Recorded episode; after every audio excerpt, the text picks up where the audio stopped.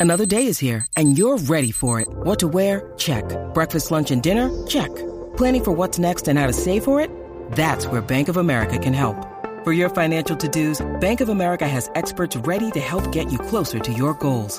Get started at one of our local financial centers or 24-7 in our mobile banking app. Find a location near you at bankofamerica.com slash talk to us. What would you like the power to do? Mobile banking requires downloading the app and is only available for select devices. Message and data rates may apply. Bank of America and a member FDIC. When you need mealtime inspiration, it's worth shopping Kroger, where you'll find over 30,000 mouthwatering choices that excite your inner foodie. And no matter what tasty choice you make, you'll enjoy our everyday low prices, plus extra ways to save, like digital coupons worth over $600 each week. You can also save up to $1 off per gallon at the pump with fuel points. More savings and more inspiring flavors make shopping Kroger worth it every time. Kroger, fresh for everyone. Fuel restrictions apply. Hey, it's Joey Casada. You're listening to Tom and Zeus on Shout It Out Loudcast. If you want to hear two idiots with Boston accents talk about Kiss, you've definitely come to the right place.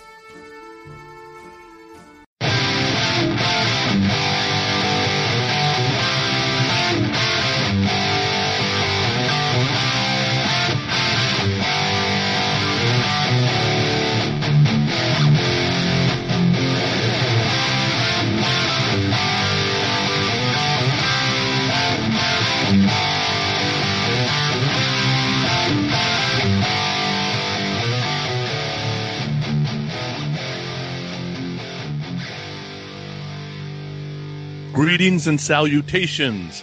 Welcome to the Shout It Out Loudcast. Don't turn your radio dial. You're in the right place because it's time for another bonus episode. Episode number seven. We're calling this one If You Want True Peace of Mind, you probably should be listening to a different podcast. Zeus, Tom, how are ya? Good morning, my friend. What's up, everybody? How are you? What a perfect uh, Saturday morning in uh, mid June to talk about Iron Maiden. Did you just go, good morning? Good morning. How are you? Going to ask a bunch of questions about Iron Maiden. Who is the lead singer of Iron Maiden? oh, God, here we go. It's starting already. Yeah. Yeah, Uh, started early. Yeah, absolutely. Nice, beautiful Saturday morning. I'm well over here. I'm anxious to get this one started. And you guys are like, why are you so anxious? Like, we can push this off another week. I'm like, no, because I'm up next. yeah, exactly. Yeah, you're not excited because you want to talk about this. You're excited because you want to just move on. Yeah, so we can get to Tanya Tucker. Uh, ooh. and we doing like photos of her in like the 70s and 80s. Yeah, but look, she's looking a little rough right now, but that's okay. But she was looking good. Hey, she was looking good, son. Oh boy. So, uh, what, what what are we doing this week? We're doing Iron Maiden Piece of Mind. That's right. Yep. And whose Oh, pick is this? We're doing, we're doing Piece of Mind. I hope so. whose pick is this? We're doing no, we're doing Powerslave. Did you remember? Powerslave's a great album. My pick, my pick, because I want to. Uh, Maiden's one of my top ten bands of all time, so I want to do a Maiden album. Cool. Awesome. All right. All right, so that's our show. Uh, good night. See you Thank next time. Good night. That's all we have to say about Iron Maiden. we finally What's hit our the timeline. silence? Good job. I, I've, I've never heard us three be quiet at the same time. What the fuck? There's a lot of people out there that are like, oh, that, that's the best part of the podcast. Silence for three seconds. Oh, All right, what did we do last time? we did my pick last time, which was Metallica Load, and got, as expected, very, very interesting feedback. Um, and that's kind of the reason why I picked that album. So let, us get into a little bit of the feedback here. So we got some people from uh, Podchaser who left some reviews, which is great. Vaults are us or Vaults Russ. I don't know what is how he goes by, but he left a great five star one. He said, uh, This podcast is getting better with every episode. The albums are not always great, but the conversation makes it worth listening to. The poem had me gut wrenching laughing. All right, that's a good one. And then we had another one from Casa de Leon, another one on Podchaser, five stars. He said, uh, Love these bonus episodes. This album is great. Good pick, Tommy. Ooh, thank you. That being said, the rankings were shit, except the guy that had King Nothing at number one. The guy? How many people are on this show? um, so we appreciate those those five star rankings and obviously the feedback as well. Sonny, what else we got? Emails? Yeah, we got some emails. Uh, one said, uh, just listen to the load episode again. Great fun.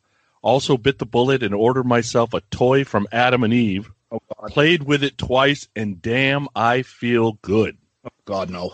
I would say on the load episode, Tommy's pick were the worst, but I'm in a state of euphoria right now, so who knows? Time for bed. Peace out, Girl Scout. Ugh. Now, is this a man or woman? Is I need to know this before. I That's Mac Maddie. That that's our buddy Mac Maddie. So uh, God bless Mac Maddie. There's usually something about alcohol with him, and that he's got to go. He, as though he's on the phone with us. He is. Ah, I gotta hang. I gotta hang up.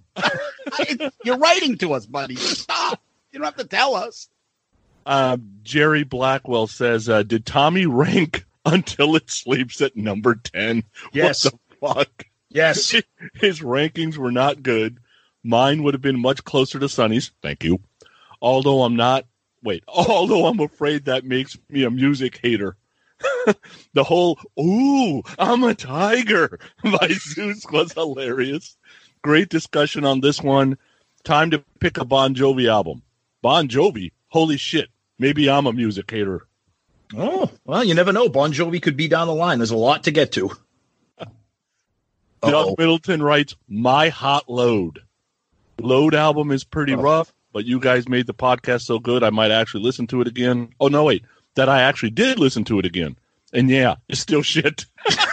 you should try a country album. Would ha- love to hear the absolute hate Hollywood would have. Keep up the great work. I enjoyed this podcast, and I'll leave the rest alone. Exactly. Um, all right, cereal. Is it cereal Man? Cereal Man? I don't know. Yep. Although the name, oh wait, although the load, although although the album is a load of shit, the podcast was great, hilarious and funny, and took my mind off things for a while. Thanks for that. Loving the bonus episodes. Please do a Night Ranger album. Yes. Oh, All right. That, That's That would be- definitely that's definitely Sonny's alter ego there. Oh, alias. it's got to Zeus be a got Bay some Area Twitter brother. stuff. Yeah, yeah, yeah. What was that, Sonny? I said it's got to be a Bay Area brother. Yeah, yeah, Night Ranger. Oh, good band. So I we've got the usual suspects come back, and uh, Twisted Kister gives us his um, you know his top ten list. He starts with Hero of the Day, and it looks like he ends with the Outlaw Torn. Tom. Oh, How? How? Oh, what's the matter with you people? I know, but you know the great thing is I, I love when we get things like you know one he was texting, um, excuse me, tweeting with us uh, a lot about this episode, but he does say like this episode has made me listen to this album five to six times in the past few days. I, we love hearing that. I mean, this is the whole point of doing podcasts and things like that. I love that you picked this album of all the albums because it's challenging kind of people. Like, hey, go check this out. You might not know it, or you might not be uh, as fond of it as the other albums, but this is why I like it.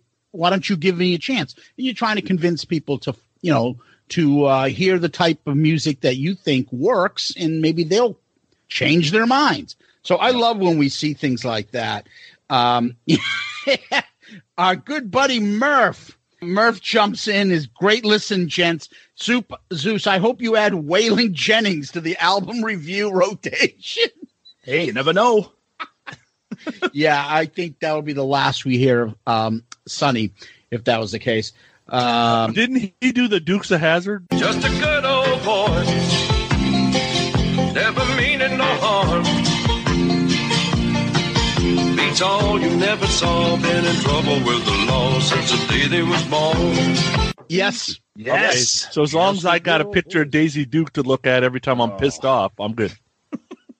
I think this one is uh, Todd Herrig, right? So I was a kid in the 80s who grew up with their first records and was infatuated with the best metal band of the decade. Hadn't even heard this album in its entirety. I gave the podcast a listen because of you guys, but you were unable to convert me. Thrash Metallica, please. Okay, Well, fair, It, it fair works enough. sometimes or doesn't. Yep. Uh, Jack Skeleton wrote load of, and it's a poop emoji or lo- or is it a load of question mark? I actually don't mind load. However, I wouldn't wipe Lars' ass with Saint Anger. Oh yeah. Still want my back the wasted time I spent listening to it once. Yeah. Uh, that's a tough. That's a tough one. Yeah.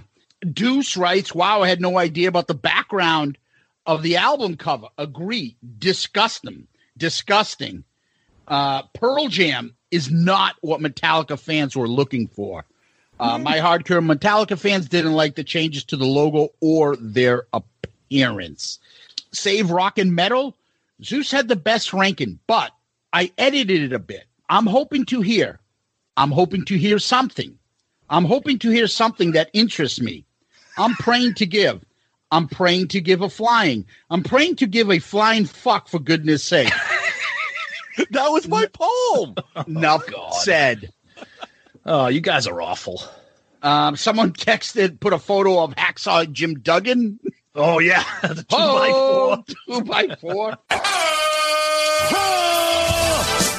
um, and then you know the the usual suspects. Steve gives us his uh, top. Uh, I was gonna say top ten, but it was top fourteen. Uh, King Nothing was his number one, and Mama Said number fourteen. Okay. Um, Zandon Black writes, "I've never heard this album. Good. Well, may- maybe But- listen to it and you know. We'll listen to your review first and then decide." Smoke Show 19, 94, 95.4%. I don't know where he came up with that percentage. Specific. Of this album is complete shit. I wouldn't have even bothered ranking the songs, and the cover is just sick. I suggest listening to A7X. Oh, Avenge seven. that- uh, Avenged Sevenfold. Oh, is that what he's saying? I'm Yeah, like, I don't know the acronym. yeah, Uh, yeah. Instead, all that said, it was a fun listen. These three must be best friends.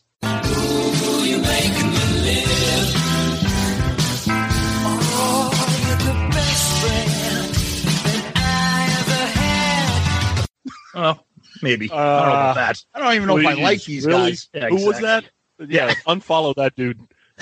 Smoke Show 19. And then he followed it up by saying, No more live streams by you guys? Nah, that'll be coming. Yep. Sean McNair wrote, Need some more love for Mama Said. I agree. Um, John And then- McNair, the the the quarterback.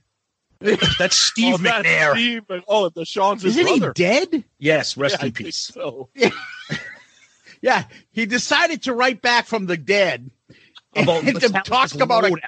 A Kiss podcast discussing Metallica's load. God.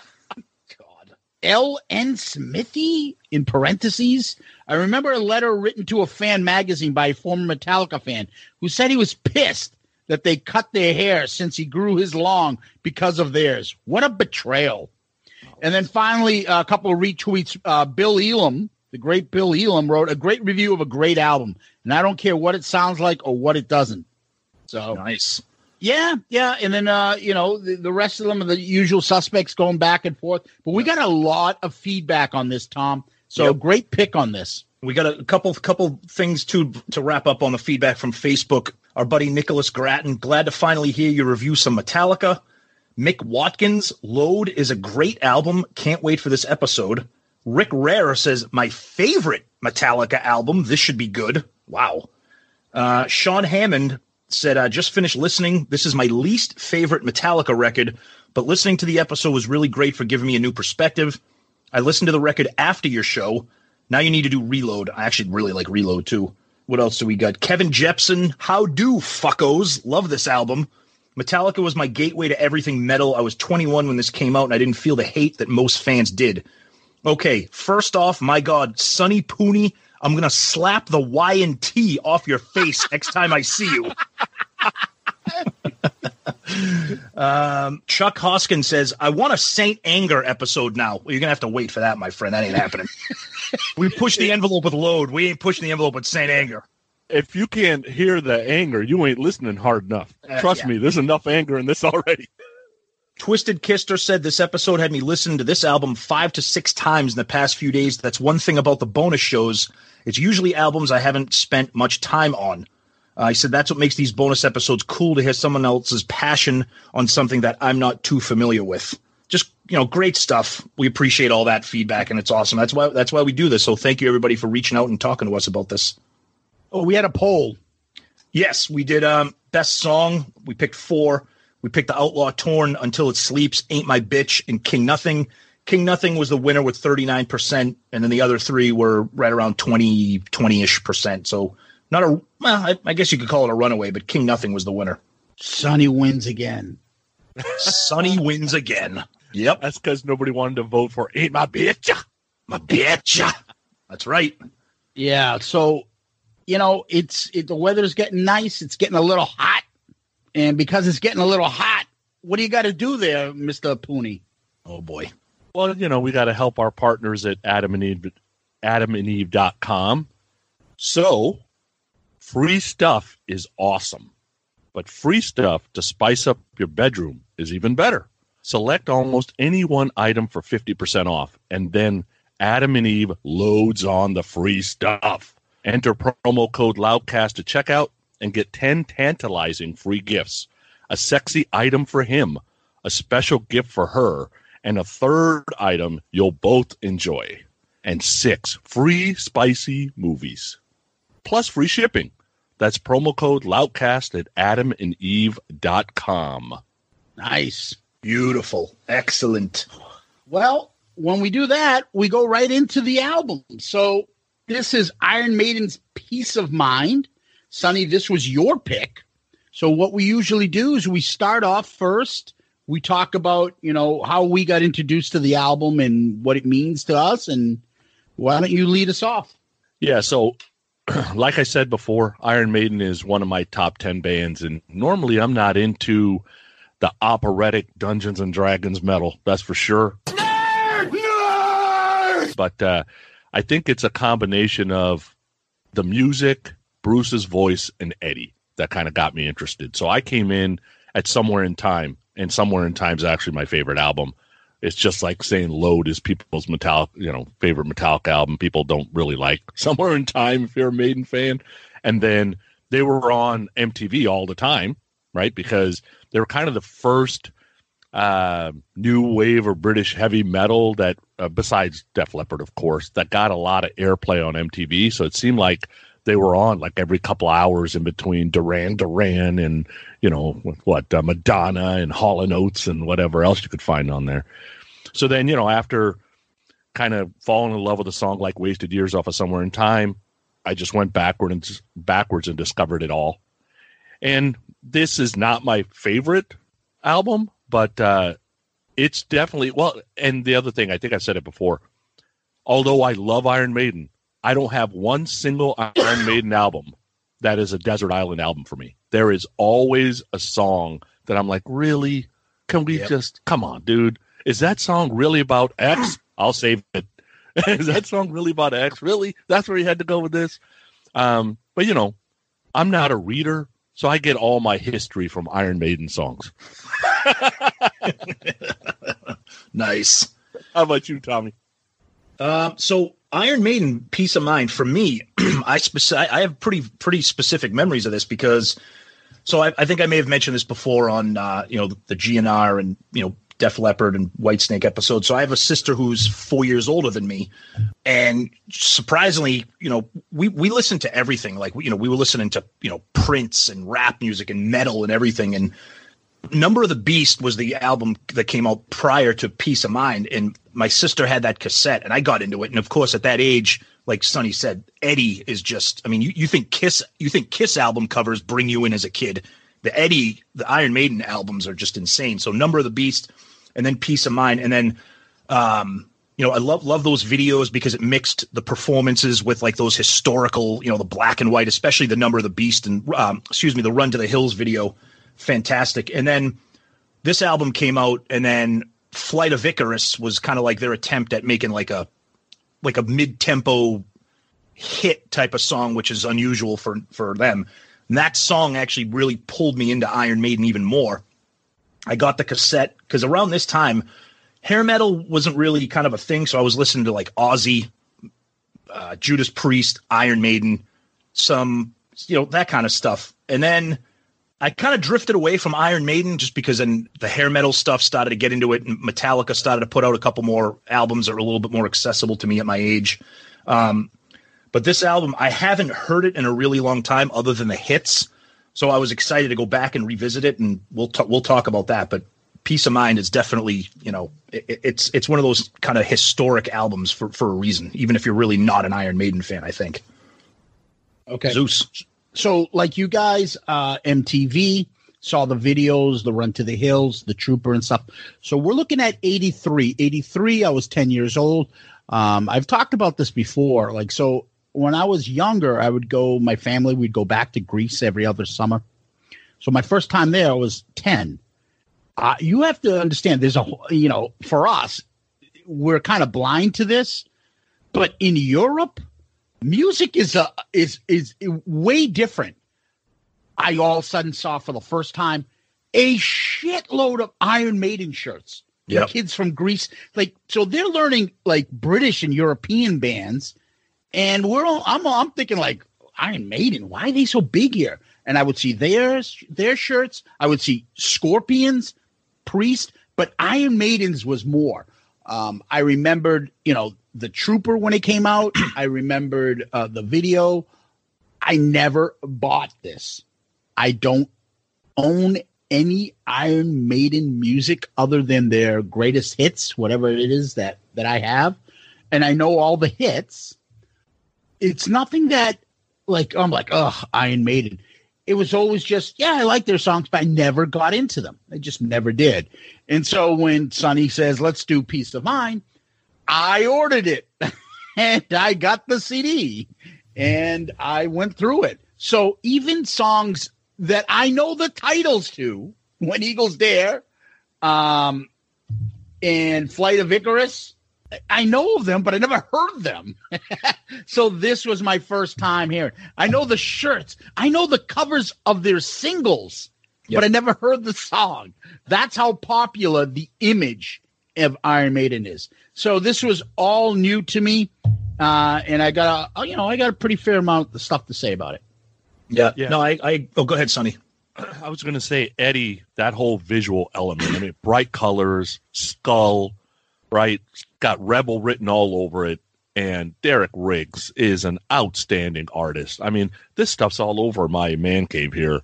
And uh, because of the artwork, I've got every Iron Maiden song on MP3. I got it on CD. I have it on vinyl. I've got picture discs. I've got figurines. I mean, this merchandising machine that was created is just ridiculous.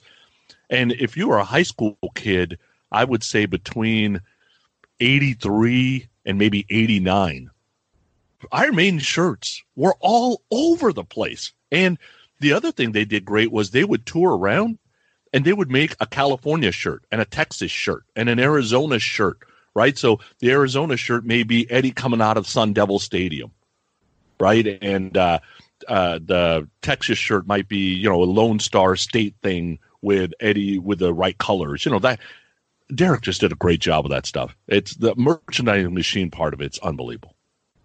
Speaking of the t-shirts, I have a, a hilarious story here, and our buddy Murph, who who will listen to this, I know he's not an Iron Maiden fan, but hopefully he'll check this episode and remember this story a little bit. So, I was a freshman in high school uh, in '87, uh, and I played freshman football. So it was the fall of '87, and I, I, I, I'm going to admit I don't even know what what Iron Maiden album was was out at that time, but I know that even in '87, I know that Piece of Mind, Number of the Beast, Powerslave, they were all Somewhere popular. in time. Okay.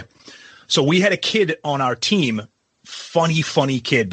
And he's calling me all night. He's keeping me up there. He's a funny little kid. He's telling me he's got all kinds of problems now. He can't sleep. He's always touching himself and pulling at his pants. What's the problem up there, Shelly? But he was like, at that time, it was unusual to see like a 14 year old metalhead, like a legitimate metalhead, not hair metal, like metal. And we had a practice one day, and he either never got a practice jersey or never or forgot it at home. So he came out to freshman football practice after school, helmet, shoulder pads, with a Powerslave t-shirt stretched over his shoulder pads. and we get out on the field and he's like, What's the matter? I love Iron Maiden. Everyone's like, Yeah, but you're never going to be able to mm. wear that again when you take it off of your shoulder pads. Like, I don't care. He's like, I'll just get another one. And I'll always, I'll never forget that. I know Murph knows who I'm talking about. It was one of the funniest things I've, I've ever remembered. And like you said, Sonny, we're all like, you know, 13, 14 years old. And, and like, again, for, for kids in the 70s with Kiss, that's how it was with kids in the 80s with Iron Maiden and these graphics these album covers are just and just Eddie in general. They just un and they get they get even better. They as the albums progress, they just get more insane. But just real quick, kind of saying what Zeus said. I'm I'm like an Iron Maiden like hits guy. I don't have I don't really own any of their albums. Like I don't really know their their deep cuts. I know like Piece of Mind. I know you know the Trooper, Flight of Icarus, and Where Eagles Dare. So I was kind of interested and excited to listen to this album because I've I've never gotten into those off you know those deep cuts. So yeah. So what else? All right, so that, well, wraps up, that, that, wraps it up. So we want to talk. We want to get into the cover, the, uh, especially on this one. Yeah, absolutely. Okay. So on this album cover, oh, Sonny has the album. I have the CD. Tom, you can't show us your MP3, can you? Yeah, I have. I have neither. So I'm looking at it. I'm looking at the artwork on my phone. So what I like is let's actually let's start with the you know, obviously the first, the visual, and this one is another photo of Eddie. He looks like he's supposedly was lobotomized, and he's in a straitjacket, and he's in a rubber room, yep. and uh, looking menacing. The big Iron Maiden, you know, red logo right up top, and peace of mind, you know, right underneath it, which is uh, basically a homonym homonym. homonym Did I say right. correctly? Homonym. Peace. Which yep. mean yeah, peace of mind, like P E A, and then yep. peace, like his brain. Yep. So interesting stuff. What do you guys think? Why does yeah. he have to be chained in a rubber room? Is that how crazy he is? I'm nutty. I'm a crazy kind of guy. Yeah, I can hear that. Like he might hurt himself in a rubber room? To protect himself. But not not only is he chained to the wall, but he's chained to the floor. He's got that around his neck, and then it's chained to the floor of the room. But Sonny, go ahead with your thoughts on the cover. No, I think the cover's great. Um, actually, you know, if you were to, and I'm sure we'll do this in the future, we'll look at more Iron Maiden covers. This is one of the few that doesn't have a lot of colors in it, right? Mm-hmm. Normally, Iron Maiden colors pop off the absolute artwork. And this one's a little more dry, a little more basic, but it works. There's no doubt. And I love the glow in Eddie's eyes. It's like, I'm ready to bust out of this place and kill somebody. Yeah, this this cover, you know, it's un, it's unusual because well, first of all, a lot of the times you see Eddie, he's got like that like long gray, like stringy hair, you know, and he looks. This one's even just I think this one just achieves a different level because not only is he bald, but you can see that his skull's been like split open and there's like a little like a hint, like a bolt, like a bracket, you know, to keep the top of his skull to the rest of his head. Well, my head was bashed apart. And um and and and he looks just insane, like you said, the glowing eyes and like the little piece, the little bit of blood dripping down the forehead. It's just, I mean, if you're a little kid, not even a little kid, but you're a teenager. Like, I'm buying this record. I don't even give a fuck what the music sounds like because this cover is insane looking. Crazy, insane, insane, crazy. Um, and it, and it really is. It's, uh, and you're right, Sonny. There really are no colors. It's it's pretty much like one color, you know. Um, but it's interesting because as menacing and as crazy as the album cover is, it's kind of weird how "Peace of Mind" is written in like a nice little script. You know, it's not like it's like blood dripping font or anything kind of. My teeth gum is bl- dripping blood. I cannot even blow bubbles when I chew gum when I drive cab.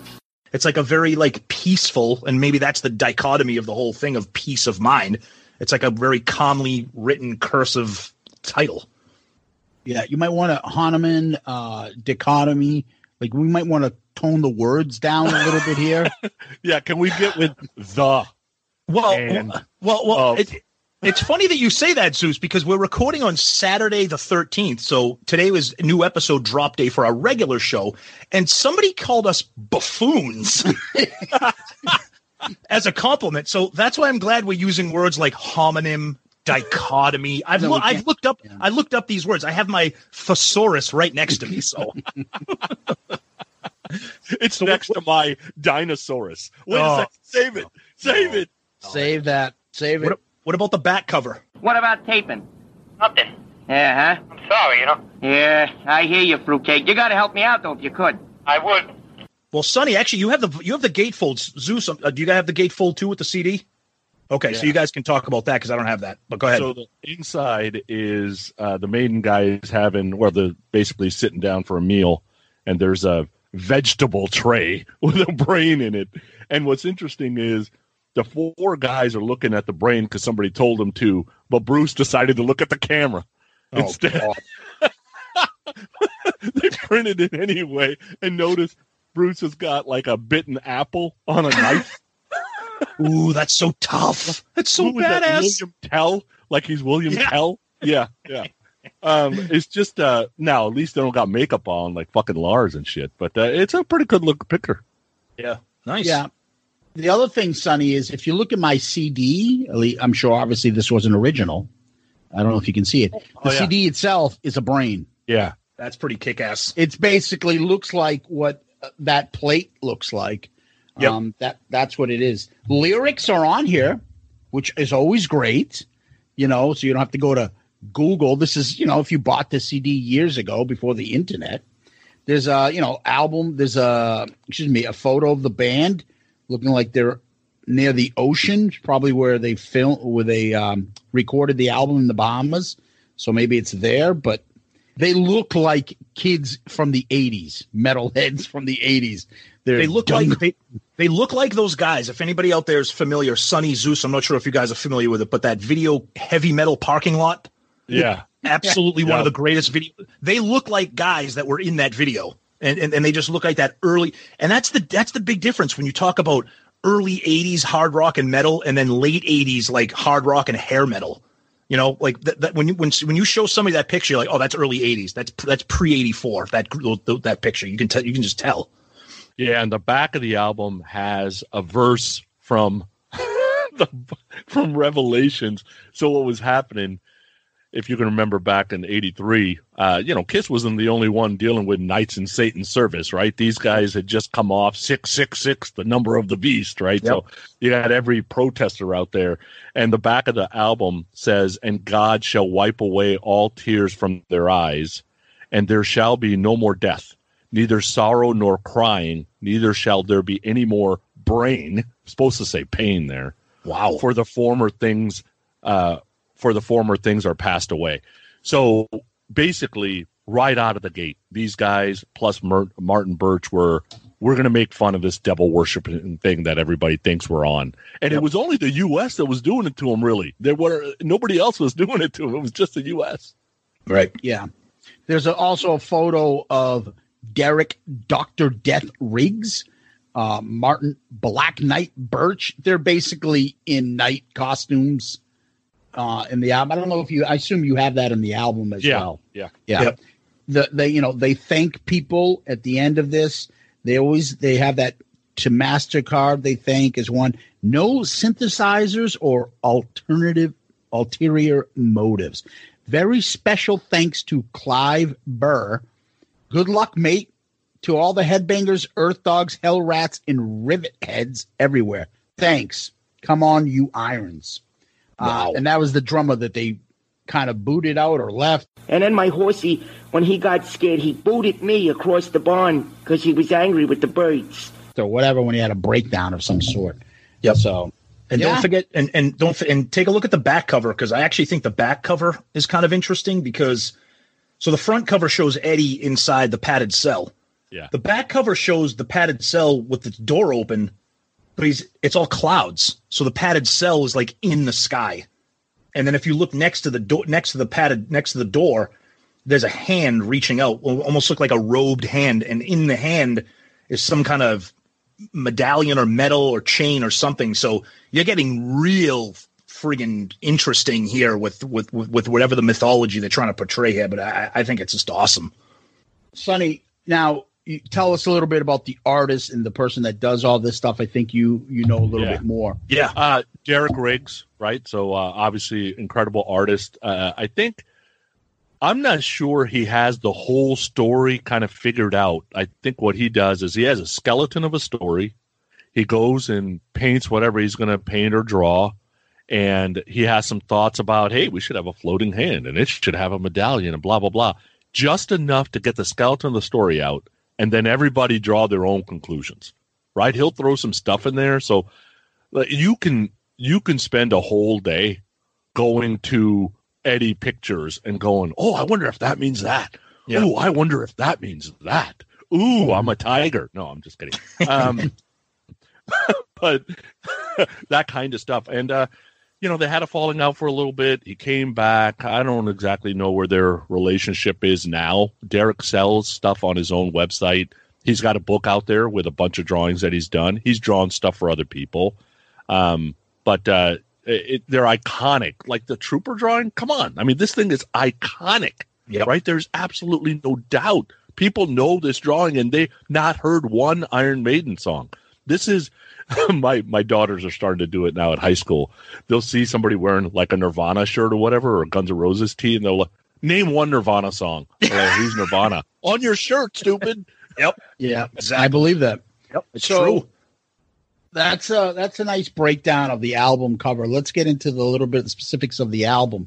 So the album was uh, recorded in Bahamas, Nassau Compass Point Studios, and I guess a lot of artists, you know, record there. They did uh, Back in Black, ACDC did theirs in there, uh, and then they later mixed it at Electric Lady Studios in New York. We're all familiar with that record place. It was released May 16th, 1983. Iron Maiden's fourth studio album, the second with Bruce, first with Nicko, and the classic Iron Maiden lineup is formed. So you got Bruce Dickinson, Dave Murray, Adrian Smith doing the guitars, Steve Harris, of course, on bass, Nicko McBrain on drums. The album was produced by Martin Birch. Now, I believe Martin Birch would be the second. This is the second album we've done of his on this podcast. He did slide yes, it in. he did slide it in. That's right. right. So, That- so he's the first Yep. duplicate, That's technically, right? Yep. And I, I bet uh, nobody predicted that. No, no. It's released on EMI Records in United Kingdom, Capitol Records in the US, platinum in both UK and US. It peaked at number three in the UK, 14 in the US. So this is 1983. This is kind of our little bit of our wheelhouse, this era. You know, I think uh, well, Pyromania came out at this time, and I think Slide It In was a little bit later, correct? Yeah, a year Yes. later. Yep. Okay. So, but I mean, that's the era, and that's three British bands at that time, right? Well, at the time, this is when the like we talked about. This is when the new wave of British heavy metal was taking over the, America. When Iron Maiden, Judas Priest, um, We're not doing a Saxon one next, are we? fuck no, Saxon, one of the 83 albums that don't have one single good song? Sure. Oh God. But but the land the landscape of rock was different this time, and you still you still had you know Kiss putting out records and Van Halen and, and you know the American Aerosmith doing stuff, but but it was things were starting to change a little bit, and tho- those British bands were making their mark. So, um, anything else, guys, or were you ready to go into the songs? Um, I'll I'll I'll save my my some of my other commentary as we get through through the the the tracks, but I have some specific things to say about the band and this and this album and whatever. But we'll talk about that as the songs progress. So, no. No, right now, but yes for the future. All right. So, guys, uh, let's start this off where Eagles Dare. Let's go.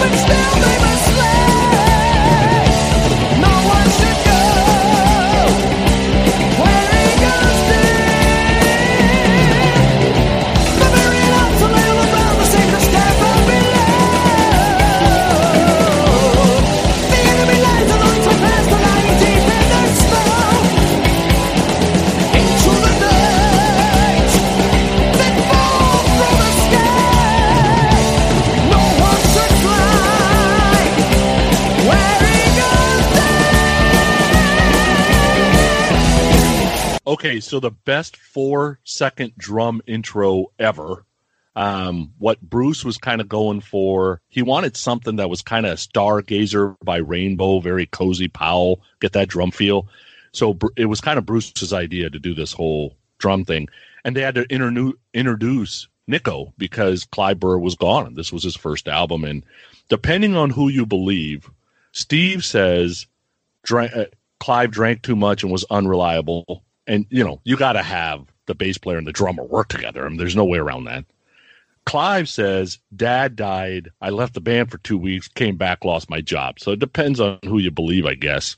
But uh, Paul Di'Anno was kind of booted for the same thing, right? The drinking was getting too crazy, the partying was getting too crazy. And what I mean by too crazy is these guys were all partying. So there's absolutely no doubt about that. They t- say that over and over. Even the album name came up. They were drunk in a bar somewhere, and somebody said, "Ah, Piece of Mind." Oh yeah, yeah, that's good. You know that kind of thing. So, uh, where where Eagles Dare, uh, based on a movie about World War II, massive guitars. Uh, you know the drum feels really creative. Um, record company didn't want to open with a drum intro. I could tell you that. So, uh, but uh, Steve Harris shut that down pretty quick. Supposedly, the song was done in two takes, and that's that's kind of amazing to me. What's interesting is Bruce stops singing, and then for three and a half minutes, there's no more Bruce. So you better bring a lunch because that three and a half minutes seems to last forever. I'm not sure. And good luck figuring out the lyrics. Thank God they put them in the album because you cannot understand really what Bruce is saying. I like the song. So that's a good segue, Sonny, because I'm gonna make I'm gonna say this now and say it once. But Sonny said during this song, there's three and a half minutes where Bruce doesn't sing. Those are probably the best three minutes of the song. oh my God. and I'm gonna get it out. The, I'm, I, I'm gonna get it out. I'm, I'm gonna I'm gonna get it out there. This right is now. a this is gonna be a long review for you. Then Tom. no, no, I'm I'm gonna get it out there right now. This is one of the reasons why, at right now, I'm not a huge Iron Maiden fan.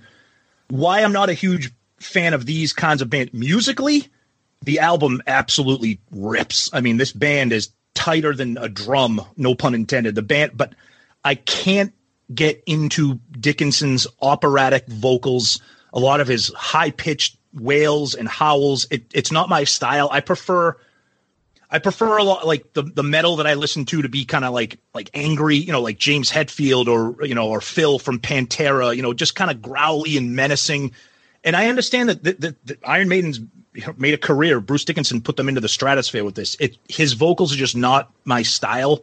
Um, it's a lot of the reasons why I really don't like Judas Priest. I'm not a big fan of, of Halford's vocal stylings either. But that being said, you know, the song rips. Um, it's great. There's one thing on this song. There's a couple songs that do this, and this is one of them. And I don't know why certain bands do it. Maybe our friend Tony from Restrained, who did the intro to this episode, he's in a band, he's a guitarist. Maybe he can offer some insight. But I notice on this album and some other metal, metal albums I listen to, where the lead guitar and the bass are going along side by side. So it sounds it's it's one sound as opposed to say another song where the bass and the drums are in the background keeping the groove and the lead guitarist is kind of doing his own thing. This particular song and there's a few other ones where they're all pl- they're all doing the exact same thing. So it sounds like one sound. I don't like I don't that's not something I'm a huge fan of either. Uh, maybe, you know, like I said our buddy Tony or anybody out there, maybe that's a technique or a style that musicians use for certain songs, but I notice it in this and settle down with the machine gun sounds. Fucking what's the theme to Call of Duty? Relax. Fucking you know, and, and and one thing, Zeus, I, I know we always talk about how Dio, you know, we talk about like Dungeons and Dragons metal. Iron Maiden, I'm gonna create a new genre. Iron Maiden is the history channel metal. or, I mean, and, and this is not the first history lesson we're going to get on this album. But, sorry, we're too smart for you. We're sorry. I want my metal to talk about death, addiction, you know, all horrible things. Not this, but I'm just, but that, that's I'm talking about. We do a Kiss podcast. What does Kiss talk about that shit?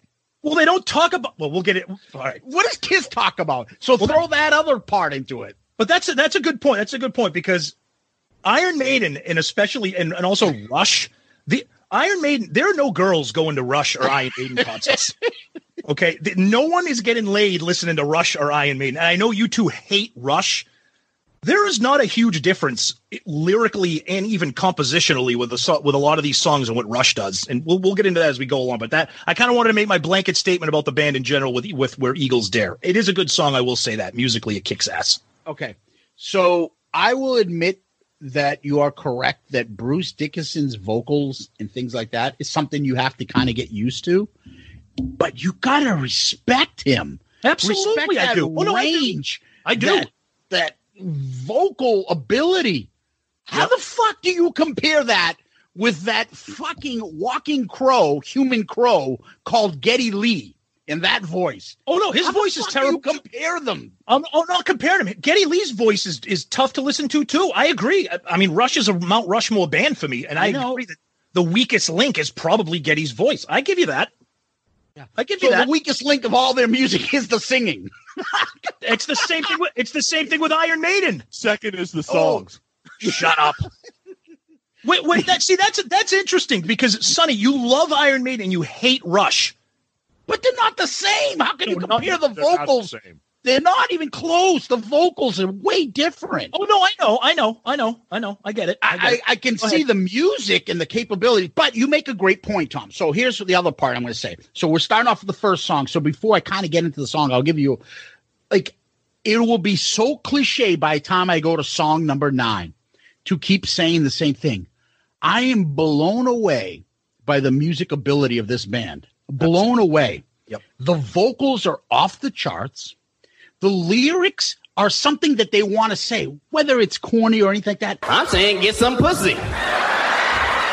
You won't be so horny. And your songs won't be so corny. they put thought into it and it's something they want to say. They're not what we just reviewed trouble walking. I am sad, now I am now I'm bad and now I'm glad. You know, they're not that stupid stupidity. Um the drums are off the charts. And you know, the guitars, the dual guitars. I don't know who's playing what. I'm not that big of a Maiden fan to know who the difference is, but I can tell you both of them are off the charts. It's insane the harmony that they both do together and then the leads. Just watching videos along the way and watching live clips of all these songs, I am blown. I'm like, holy shit, that looks like Eddie Van Halen shit. And then all of a sudden he'll do something different that looks like freaking Ritchie Blackmore shit. That looks like I'm like, holy Christ! And then guess what? It switches over. Now Dave Murray's doing it. And, and then you know you go back to Adrian Smith. You're like, holy fuck, this is incredible. But the one main thing that I want to talk about, and that is, is there anybody better than Steve Harris? Holy shit! That that sound and that you know I knew of this sound before I even like knew what Iron Maiden was really in the 80s. That galloping sound that they do in all their songs.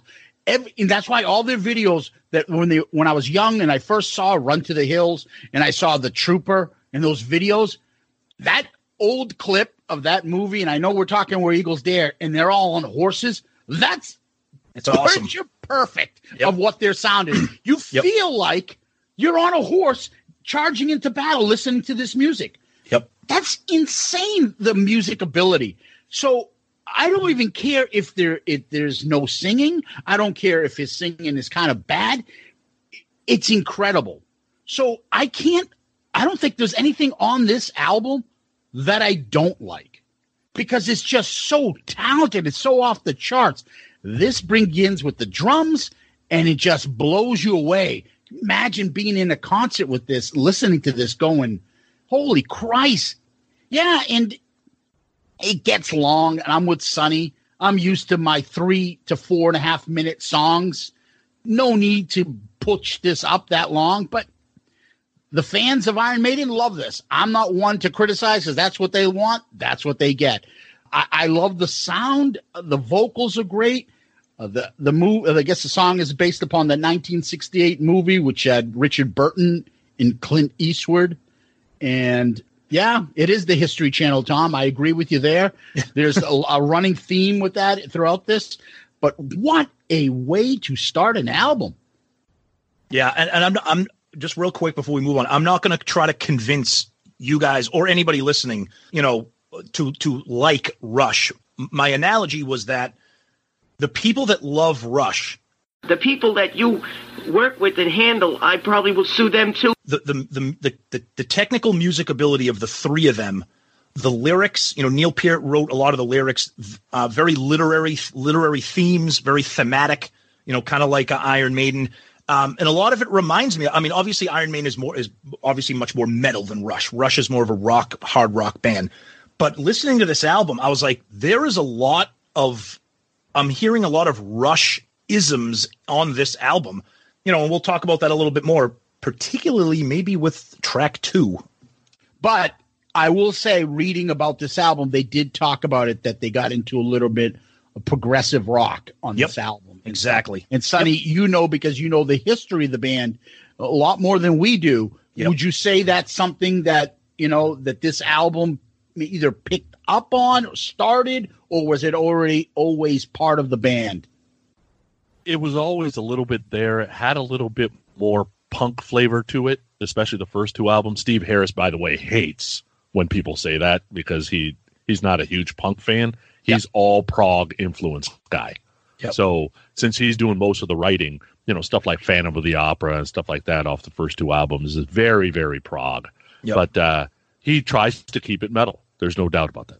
Nice. Gotcha. Well, let's go uh, to the next one. Song two.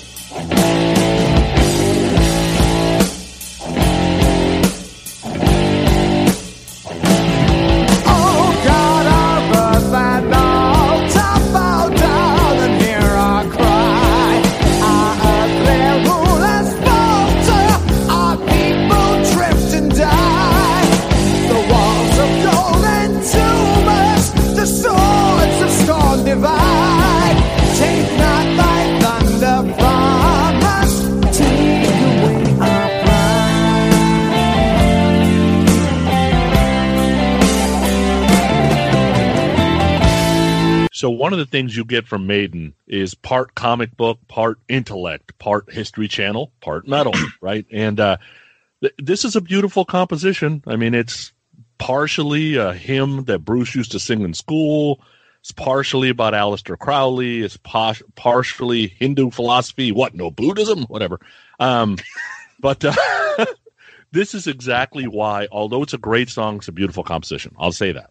This is exactly why I don't have an Iron Maiden uh, Desert Island album because this is where they get a little too proggy for me. Like I, I need, I can hear and listen to Iron Maiden in four to five minute doses, but when there's a lot of time changes, they lose me a little bit. Love the intro. I can tell you, normal people go to the opera or theater to get their culture. Rockers go to Maiden and Alice. I get it, and we're quite a bit away from. Oh yeah, oh yeah, oh yeah. All right, you know we're way away from that. Um, but these guys, uh, this song is like at the outer edge of if I went to the next step, I would love Rush.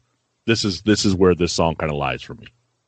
I was just going to say that I love this song, and it's one of the reasons why I love Rush. It's a long song, um, very proggy, has tons of transitions and time signature changes throughout it, just like Rush. That riff at the beginning when the song kicks in, that's Sweet Leaf by Black Sabbath. When the song kicks when the song kicks into gear, that that that that that is Sweet Leaf. And then in the middle of the song, when when the when the time change kicks in, that is 2112 by Rush. It, it it sounds exactly like Rush, and this song is one of the reasons why I love Rush. and I, I'll be honest with you, I never knew that Iron Maiden had a song like this in their discography. Um, it's a great one. I, I'm I'm a big fan of this, and it's again, it's very Rush like, and it's one of the reasons why I I like Rush. One of the things that I forgot to mention the previous song where Eagles Dare, it was written alone by Steve Harris. Don't know if I said that. Revelations, this one is written only by Bruce Dickinson. So there's different songwriters throughout this album, and I will make sure I try to remember to point that out. I like that this is slow and then picks up. I like the changes in the song. So maybe if it wasn't for Geddy Lee, I would like Rush Tom. I don't know, but I like this song. Um, and and you're right, Sonny. Now you got the Bible, you got Aleister Crowley, something named G.K. Chesterton's hymn includes a line from it. Oh God of Earth and all or something. I fucking can't even read Earth. Earth, and altar. Yeah, Yeah. and just you know, it's eh, obviously these people are educated. They're not singing about cold gin and you know, and what else, Tom? What else? My heater's broke. They're not throwing. They're not throwing logs in people's fireplaces. This is a little bit out of uh, our kiss range as far as the lyrics go. Yep. Very good song. I, I like it, and it's it's interesting because I like the change of pace. Yep. So if you think about it, for me, this and maybe one other song sticks out as being a little bit different than Iron Maiden, but uh, we'll get to that one. Uh, anything else before we move on to uh, Nope. Flight of Icarus? Here we go.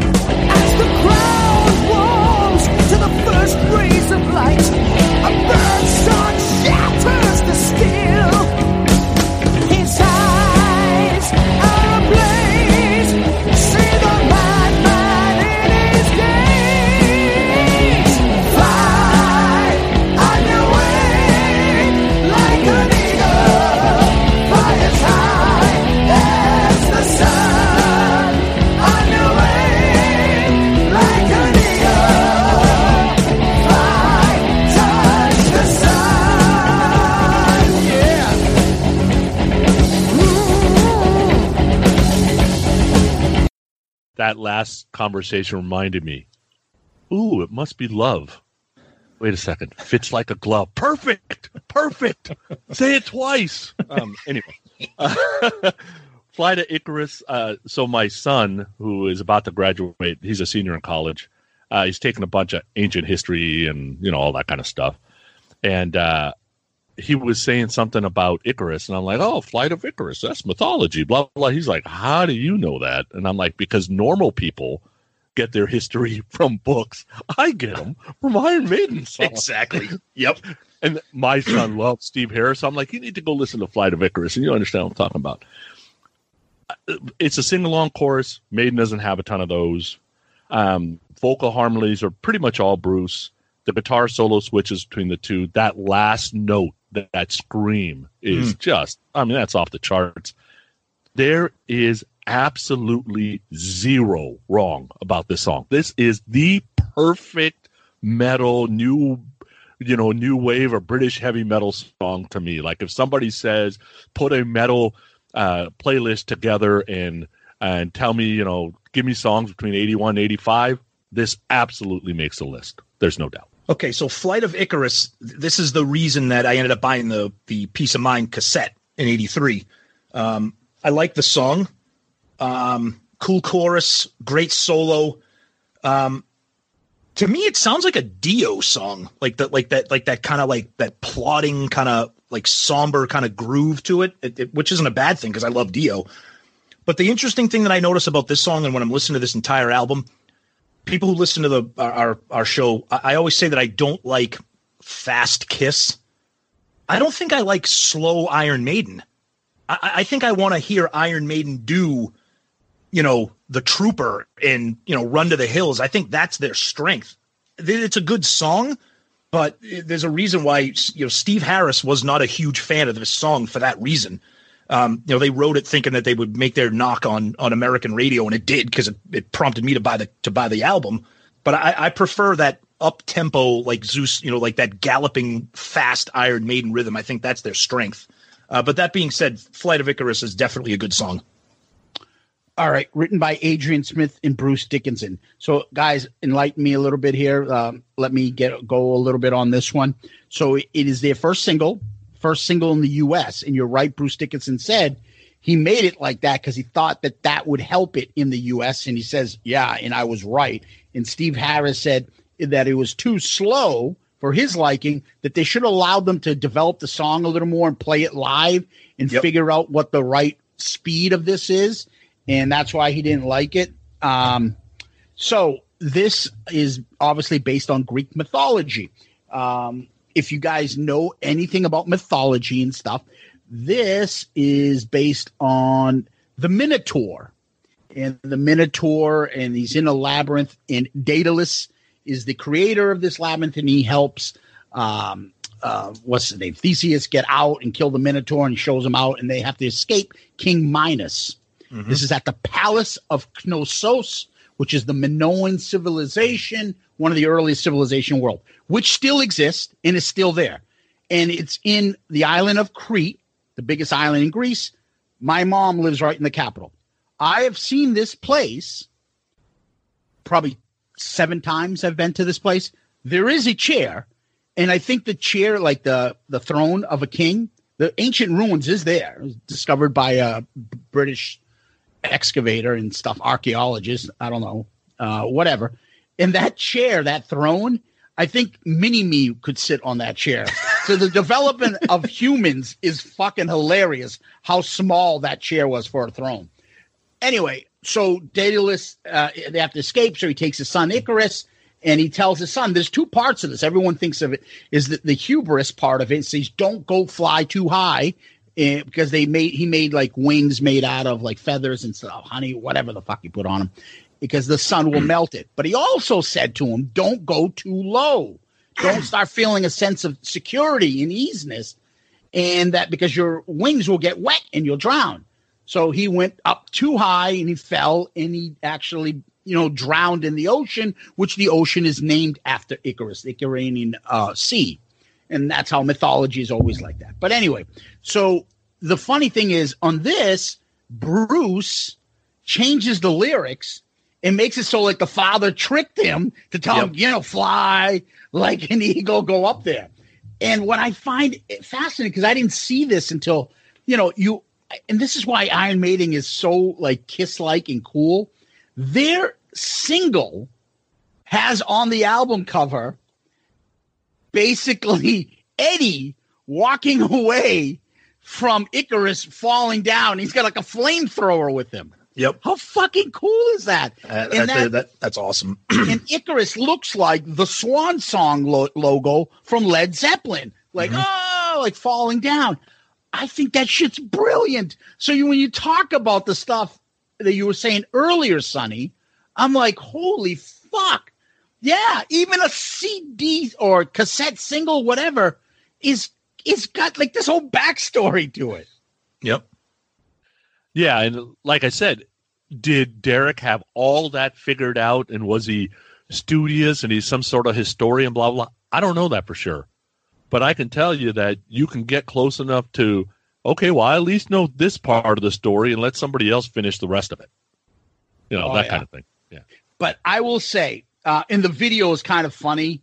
You know, they have different clips. The band is Hmm. doing a performance video. Then there's some, you know, mystic stuff, and they're all dressed up. And Martin Birch actually has a cameo in the video. The the song is great. I, I love it. Switching solos, I love that. The two of them go back and forth. It is a little bit slower, but the chorus is great. Bruce is insane, of course. Steve, I mean, like I, I, again, I can just put what I said on where Eagles Dare and just say the same thing throughout every one of these songs. But the one part I do want to say about Sonny is it, it gets a you know it gives you those goosebumps. That line in this song where he's repeating um, Icarus's words in the name of God, in the name of God, my Father, I fly. When he screams that, holy shit, that is so fucking cool. Yeah. Yeah, and and I get it. You know, eh, when Iron Maiden slows down a little bit, the opera gets very Shakespeare, right? It feels like It Bruce does. Dickinson should have a skull in his hand. It's a flaw. You know, it's like, come on, dude, really? But right? I think Can you calm down a little bit? Calm down. Yeah. but but that but but that but that's exactly right and i i i think when the, the slower the song the slower his his his melodies and it brings out that real operatic even in the chorus of this song you know um but you know that being said it's it, it's it's a good song it's definitely a good song and i love and i love the story and i love the story behind behind the lyrics and the title So next one, uh, we're gonna get to "Die with Your Boobs Out." Go.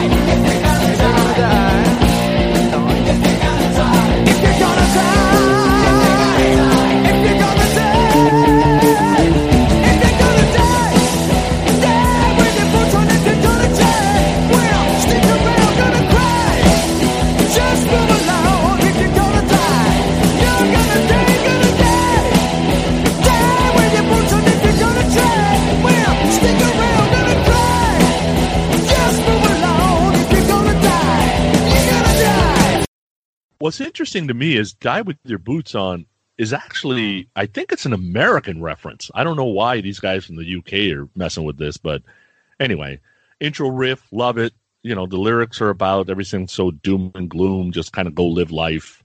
Um, a little bit about Nostradamus. This whole "if you're gonna die," if you're gonna die, like it's that's just bad. Like uh, they need Mutt Lange here. Like, hey, bring in that Def Leppard dude. Let's uh, let's put some backing vocals on this thing.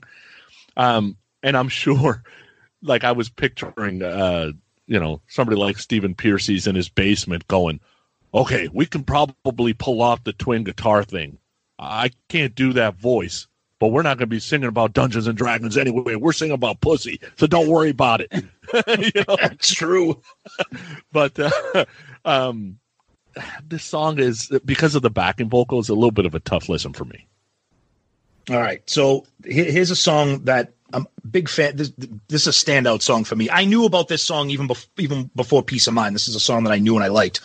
Um, Bruce has a little bit of a growl at the at the beginning of the song. I, I like that. This, the, that operatic style that we keep talking about. It, it's it's in this song. It's definitely in this song. Um, it's got that great bass line, like we talked about before, that galloping sound. Uh, the pre-chorus that Sonny talked about, you know, if you're gonna die, very very punk rockish, and we talked about that before, especially when they were with Paul Di'Anno. They were like a like a punk hard rock band. That to me sounded like that that that that gang vocals that you'd hear like in a punk song. Yay! I don't mind it. It's definitely not great, and they could use some. They could have used a little tweaks on it. Um, this is a song that I would love to hear Metallica cover, just to see with the with the, the you know the lyrics and the tone of the song. You know, I know Metallica loves to do covers. I don't think they've ever done anything by Iron Maiden. If they have, I've missed it. Um, but I think this would have been a great one. But th- this this is a, a standout track for me. I just think it's uh like the idea of dying with your boots on. It's just badass. You know, I, I it, it's it's definitely a good song for me. I like it a lot. Zeus. All right, done by uh, written by Adrian Smith, Bruce Dickinson, Steve Harris. Uh, the thing that sticks out about this song is the chorus. Yep, Just repeating that chorus. Um, and it gives me it- when it built up. If you're gonna die, it built it up when he goes, and then you die with your boots on. It makes me think that it, it reminds me of what's to come a little bit later, which is um, evil that men do. What does he call it? Right? Yep. Evil. Well, that men do. Yeah. Yeah, like it builds up to that. The solos are incredible. I think I think Adrian Smith does this one. I'm not sure, but you know, it's about dying with honor, and people have been. And Bruce Dickinson says people have been predicting the end of the century, the end of the world for centuries, and we're still here.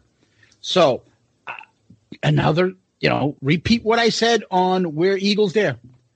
Great all around. You name it, it's great. Another good song, and I do like the chorus on this. And this is the more catchy kind of song. So definitely. Yep. All right. right. So I think we've heard of the next song. Thank you.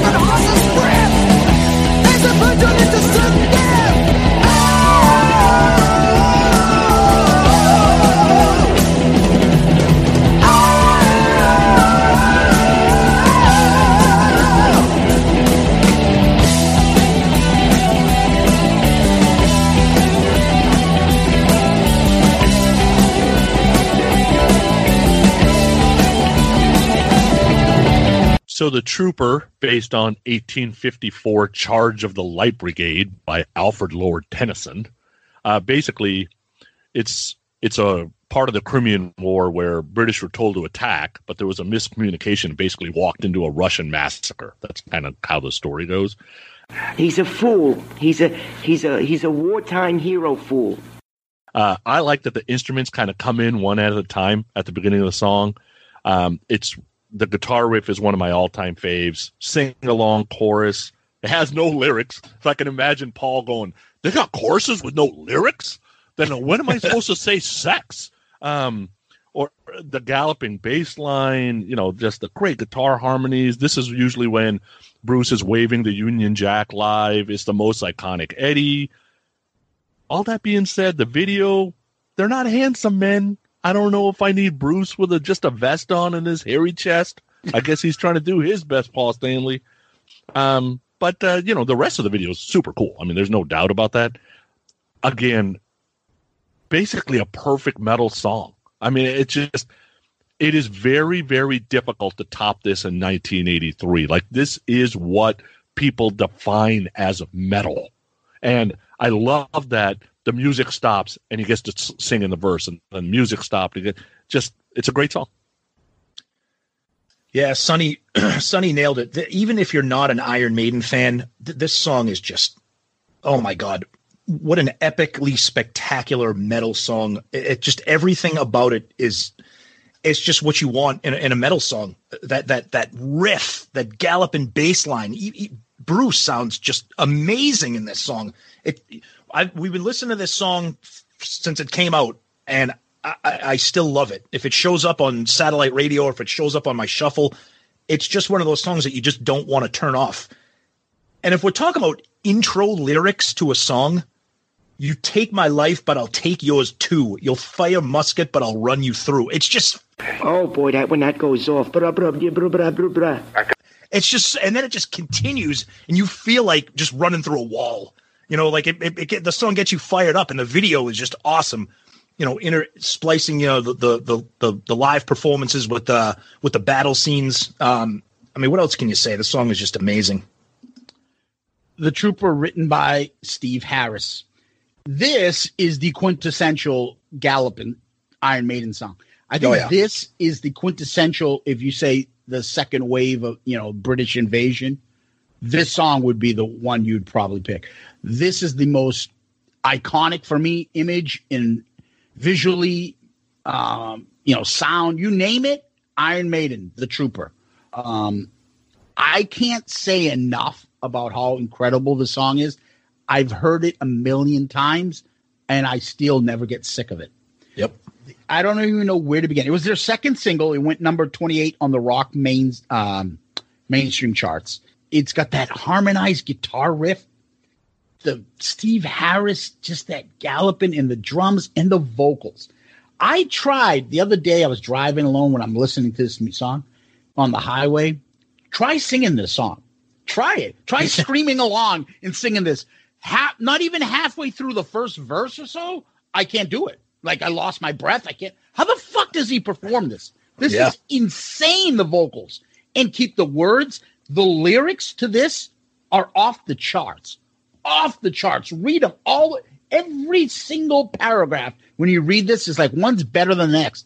Very bleak, dire about death and going into a certain death, but that's your duty and this is what you do. It's like you said, the charge of the Light Brigade, which is the the Crimean War. So it was the British, the Ottomans, and France against Russia. They did the mo- the the movie is in the video of the 1936 Errol Flynn and Mhm. Olivia de Havilland movie. And funny thing is, Olivia de Havilland, I know this. I don't know why because it was something else. I was looking at a movie. I like the old classic black and white movies. She's still alive. Yeah. Look at that fucking footage in that in that song, right? How ancient that looks.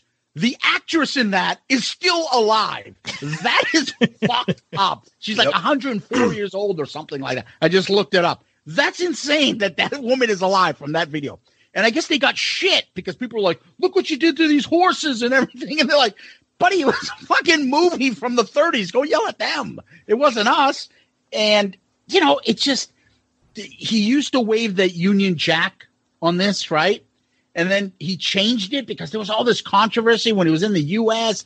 during the Iraq War, and him and Sharon Osbourne got into that.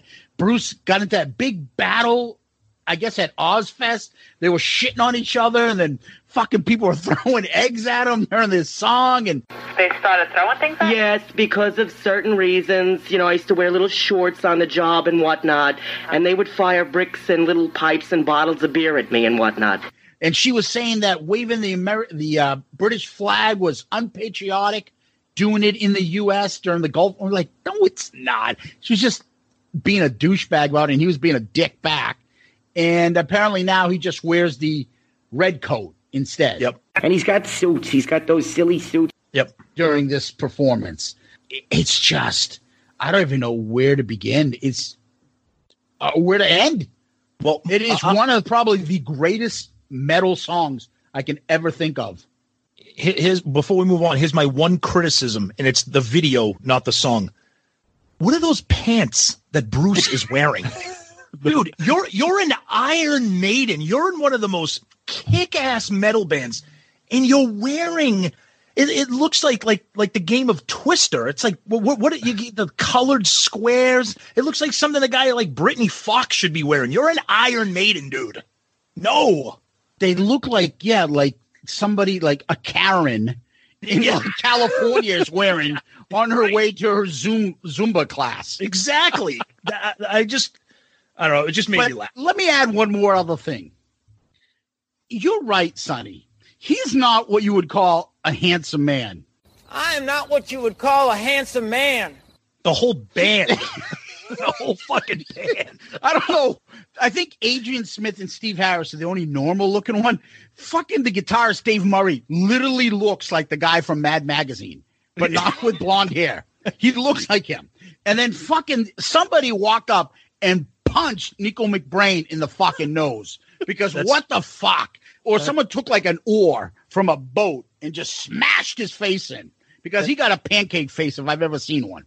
Now, Bruce Dickinson, he's got those. I'm stereotyping. He's got those British Austin Powers teeth. Okay, I get it. I have bad teeth. Where like he's singing and his like lips go in and his teeth come out. So his teeth are shown like he can't like display his mouth without his teeth coming out of his lips. And he's got it- those teeth. Just he looks like he looks like he's wearing like those fake plastic teeth that you would stick out when you like do for a costume. Yeah, like like you would wear for an Austin Powers bride. That's why you got to wear the rainbow pants to distract. exactly. And that's why they stuck Nicko McBrain behind the drums. Like, fuck, we can't have anybody looking at that guy's face. Yeah. What? Three more drums? You got any more drums? Anybody got any more drums? And he's Yeah. got that hairdo. That like that fucking front hair. It just like looks like it's just plopped in the front and the long hair in the back. There was a girl in high school, I remember, some the kind of quiet girl for no reason, just the because we were assholes. We, would always go up to her, yeah, Bruce Dickinson. wow. The girl would just walk by and be like, uh, and just had that Bruce Dickinson hairdo. And we would call her that. It's just what the fuck is wrong with us back then? But it's just just a fucking not a good looking band. No, they're not. They're not. No. No. They're like almost like the 86 Celtics of like metal bands. Oh yeah, we've talked about them before. They are a not a handsome, the, the most awkwardly gangly looking, unattractive group of men. It wasn't. It wasn't Robert's fault. It was all Kevin's fault. It was Kevin's fault. They looked like that. Kevin McHale looked like somebody hung his body. Kevin McHale looked like somebody hung his body on like a coat hanger, and then like yeah, he had like his legs look like you know when you buy like those those Halloween skeletons that have like the hinges and the keys, and he just kind of dangles. Well, where you gonna go? Look at Bill Walton's face. What are you talking about? They also had fucking the only black man I've ever seen with freckles, DJ. Dennis Johnson looked like somebody threw shit at him. like, Quinn Buckner. Holy fuck. oh god, Where's the leader of this miscreant group, too? Larry Bird. His fucking mustache, his little blonde mustache, Larry Bird. Oh, Who has to be the most unattractive star athlete of all time? Uh, You you tell me who is an uglier star athlete than Larry Bird? He ugly. I ain't like them boy ugly. Oh, here we go. That'll be our poll question for next week. He's the most. Thinking. Robert Parish wasn't a good-looking man either. Oh, He was all right. He was all right. He's like he's looking around, going, "I'm the best out of this bunch right here." And fucking Greg Kite was no picnic either. Oh God. All Very right. unattractive team. No. And, we, and that's the second time we've covered the 86 Celtics on Shout It Out Loudcast. at some point, someone's gonna go. Have you fucking three seen your live cast? All right. Oh. Let's go over still life. Here we go.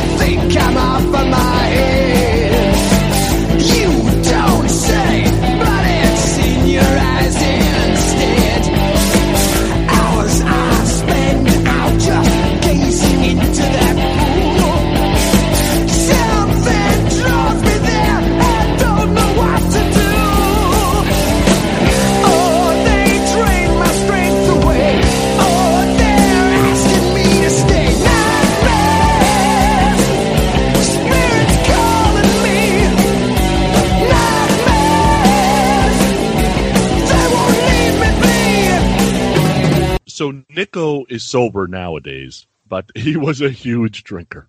And what's funny is the guy before him lost his job because he was drinking too much. And I was drinking. But I guess Nicko can handle his drink a little bit better. But I guess one of the things he used to do is do impressions. And one of the impressions he would do is Idi Amin. I don't really know this person that much, but uh, he would make these weird voices. So on the tape that uh, it's backward masked, and I don't understand that whole backward shit. I guess it was big in the early '80s, but You know, that remember that fucking song was big in the 80s? you know, so they were already getting shit for being satanic. And he says, "What ho said the ting with the three bonts? Don't meddle with things you don't understand." Like, first of all, you got to be halfway hammered to understand what the hell he's saying. But then they made it backwards and they made it all crazy. So I don't know why that opens it. The song's based on uh, a short story from '64 called "The Inhabitant of the Lake." When you first hear it, you're like, "Oh, oh, here comes the ballad." right? Luckily, they work out of that about 90 seconds in.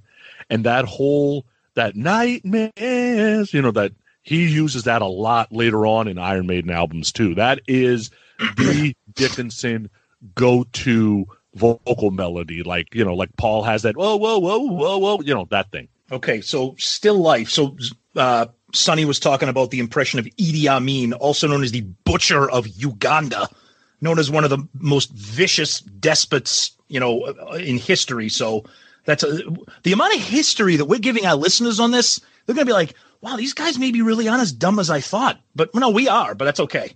Um, still life. It's an interesting song. I, I like it. It's got a different vibe. Something something a little bit different from Iron Maiden. Um, I like the chorus and and what Sonny said about that nightmares thing. This song kind of reminds me of something that Queensryche might do, um, especially that nightmares thing. A little bit, a little bit of a proggy song, and I know Queensryche, especially on Operation Mindcrime, very prog, like hard rock metal. Um, I like this song, and I, I you know, I, I, I probably said it before, and I'll say it again. I, I never knew that Maiden had that prog y kind of feel to them. Maybe it's not on all their albums. Again, I'm not. I don't have the whole catalog, but th- this is a great song, and I and I like some of that proggy kind of Queens Reichish kind of feel to it. It's a very good song.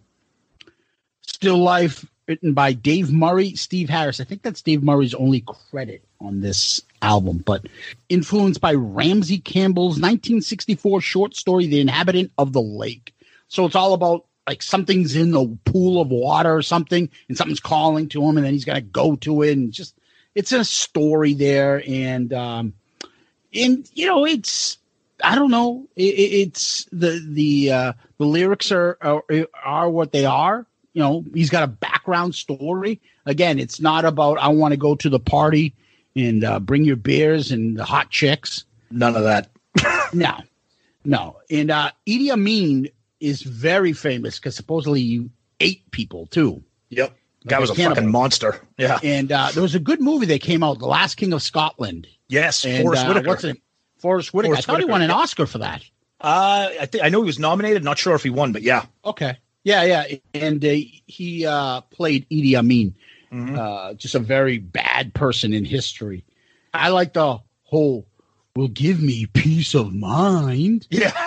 yep. Uh, yep. Which which goes back since you're not using still life as one of the parts in the song that those words, why didn't you call this Piece of Mind after the album? Yeah. Yeah, I You don't know, know. It's just I- one I- of those things, Iron, anyways. Iron Iron Maiden seems to do a lot of what Led Zeppelin does, where they don't say the name of the title in the song. You know, Zeppelin's mean fame.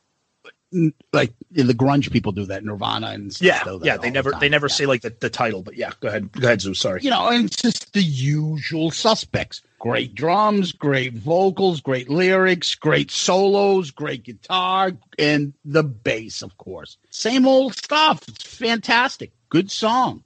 All right. Let's go to the next one.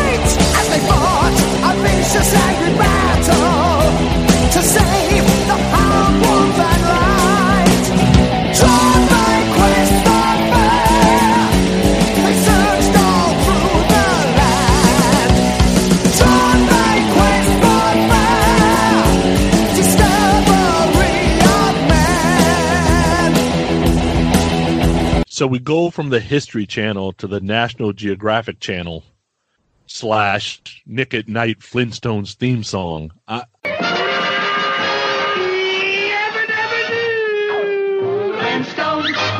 Flintstones. They're the modern Stone Age family. From the town of Bedrock, they're a page right out of. these lyrics are so cheesy. Like Bruce is trying to hit these crazy notes just to kind of distract you from the craziness of this song. And even Bruce has called it cheesy. He said that Steve Harris kind of was needling him that there was no way he could hit the vocal melodies as Steve wanted him to hit, and he wanted to prove him different. So he went out there and did all this shit.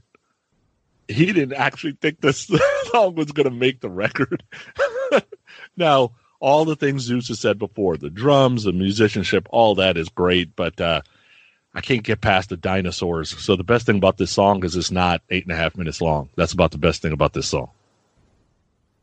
when we decided that we were going to do Piece of Mind, again, I'm not familiar with this al- with, with a lot of this album, so I put it on and I go I go for my my my run, and I'm like, okay, I'm going to go for a nice long run. I'm going to listen to Piece of Mind. I swear to God, I am not exaggerating this for entertainment purposes. I literally laughed out loud when I hear "At a time when dinosaurs walk the earth." I'm like, what the fuck is happening right now? What am I li- like? I literally, br- I'm like, there's no way a band really wrote that and put it on a fucking metal album. This is one of the worst songs in the history of metal. It is so painfully horrible. And and Sonny, you said Bruce Dickinson's vocals are all over the place. It is it's just so bad, it's comical. It's it, this should be this should be a lesson on what not to do. It's just so bad. I don't know where to go with it. That's all I can say. It's just horrible and it's hysterically bad. It's so bad. Zeus, go ahead. Quest for Fire, written by Steve Harris. It's about the 1981 movie. I remember this because 1981 movie Quest for Fire. Because when I first got cable and HBO, it was always playing. Mm-hmm. You know the voice when he does that, and we're home. Like? I was like, whoa, what the fuck is that? And the lyrics, I almost feel like this is a parody. Me too. This is what we feared that me and Tom feared about like doing fucking sabotage, Dio, fucking Iron Maiden, like Dungeons and Dragons rock, like this stupidity shit. Yep. And it's just, you know, it's a good song. I think the music and everything else is still good, so it saves it. But when dinosaurs walk the earth, I'm waiting for him to go, and I, I'd rather hear this: open the door, get on the floor, everybody walk the dinosaur. That's a great song. was not was. That's a great song.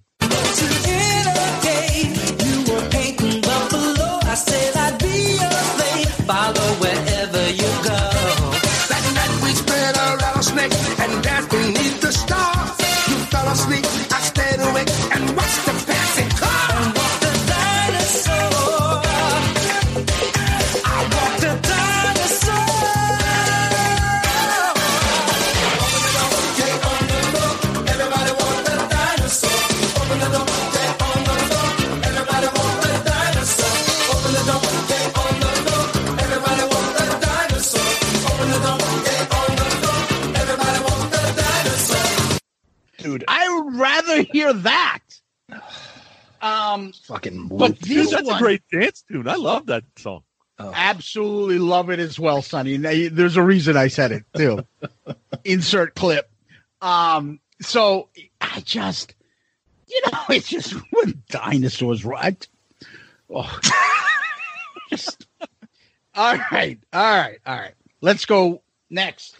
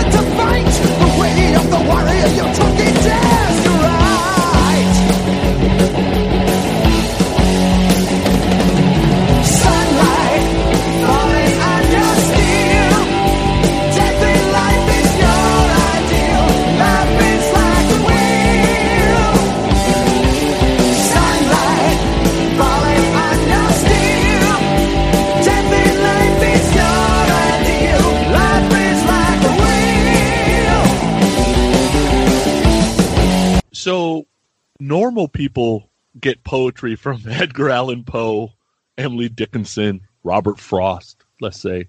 I go to Maiden. That's how I get my poetry. Um, so this thing is from an essay, the Sun and Steel, and uh, Musashi is known for the whole samurai sword fighting with two swords at a time. Ronin, uh, believe it or not, he killed his. He had his first kill with a stick. Um, whatever. Okay. The song is great though. Like it's got a sing along chorus. It's got the gallop. I think it's super underrated because of Icarus and Trooper, and it could have been a single and done really, really well. So in the Maiden groups, or if you are a, a hardcore Maiden fan, this is the song people used to go usually go to on this record and say, "You gotta hear this. You only know Trooper and Icarus. You gotta listen to this." The only criticism I have with it, and I wish uh, that they would have changed this, is Dave Murray does a solo and he does okay. But if I have my choice between Murray and Smith, I like Smith better, and I think Adrian Smith would have ripped on the solo a little bit more. Dave is the original guy, but uh, I think Adrian would have done better. But this is a great song. Yeah, Sonny, spectacular song, and I'm glad you said what you just said. You know, in in the Iron Maiden circles, people regard this. You know, it's probably the way like Kiss fans talk about like Mr. Speed, like, oh, you know, you know, you know, I want you and calling Doctor Love, but when you get rock and roll over, you got to put on Mr. Speed. I don't know how this. I I I swear to God, I've never I've never heard this song before in my life ever, and it's amazing. It's an amazing song. I it's it's exactly what I want from Iron Maiden. And when you talked about uh, Musashi with the um, What's your name? My name is John. John what? John Musacha. Isacha? Yes, that's right, sir. Okay. with with the you know with the with the samurai and everything, it, it's it's amazing um, how much I'm learning that the, Steve Harris is in his lyrical inspiration. It's like Neil Peart from Rush. It, it's the same like when you listen to Rush albums, it's all of this really deep literary themes, and it's it, it, it's just amazing. And I just think this is such a standout song, and I found myself like going to this a lot. uh, You know, kind of preparing for this uh, for this episode. I, I, it's a really really great song. written by Bruce Dickinson and Adrian Smith. The Galloping Sound. This is probably the great, the best chorus on this album. Yep. I can sing this. So, what I tend to do is I try to listen to them through, then I'll play the album in the background when I'm doing chores or doing things. When this would come on, I would I would gravitate to this song. Yep. So usually, uh, and me and Tom had this thing when we started with this album. We were both like, we just did Trouble Walking. We're doing this. We're like, oh, and we're like trying to say save it, but we're like, oh, like, I gotta fucking listen to Piece of Mind and Trouble, like songs I'm not really that familiar with, and oh, this is just not. This song, thank God, you know, um, it, the band grows on you, the music grows on you, but this one didn't. It it came instantaneous, and that's not something I would say about all, this whole album. It took a lot of listening to picking out songs and differentiating them because a lot of them, if you just play this through, I think the Trooper would stick out and this would, for me at least. But the other songs, they all can kind of, they're all great, but it just kind of blends. I can't tell which is which until you hear them again. This I could tell the difference from. I heard it instantaneously. And, you know, like you said, the title is based on a samurai, Mish- Miyagi, whatever the fuck his name is. I don't know. Some 1968 You look essay. I. You always look I. J.C. Penney, Canvas. Hey, what kind of belt do you have? Canvas. You like? J.C. Penney, 398. Show me Sanda Floor. Anyways, um, so I I I am a huge fan of this song. Great surprise finding this, and um, I do want to make a point to say because we're almost to the last song. I reached out to our good friend um, Steve Wright, who's a huge Iron Maiden fan, right? Mm-hmm. No pun intended. And I asked him about this. I, I didn't say we were doing this as an album. Did you just call him fat? Wait a second. I'm still trying Fat? to get the pun intended. I don't know. He said huge. No, he Iron said Maiden. no. He said right. He said he's a huge Iron Maiden fan, right? What did I call him fat? What Sonny, Sonny, Sonny thinks everybody's fat. Good afternoon, Paradise. Hi, is uh, the Fat Muffin Man there? Excuse me? Yes, Fat Muffin Man, is he in? Fat Muffin Man. Yeah. Well, hopefully that's not me. I'm the biggest one here. He said he's a huge Now Iron. I'm wondering if I said it. No, you you said he's a huge Iron Maiden fan, right? And you said no pun intended because his last name is Wright. And Sonny thought you meant Sonny thought you meant you were calling Steve huge. like he's a huge Iron Maiden fan. Dude, I, I'm like sitting there listening to him laugh. I'm like, did you just call him fat? I'm like, no, I didn't call him fat. What the fuck are you talking about? Fuck. Oh, go ahead, Zeus. Go ahead. Fucking Fucking dying Son- over there. Who the fuck is Sonny Pooney? Jesus. Fucking get Jericho. Yeah, exactly. Bitch slap you. Jesus Christ. Hey, Sonny Cooney, what a piece of shit that guy is. Hey, You got me all fucked up now. Go ahead.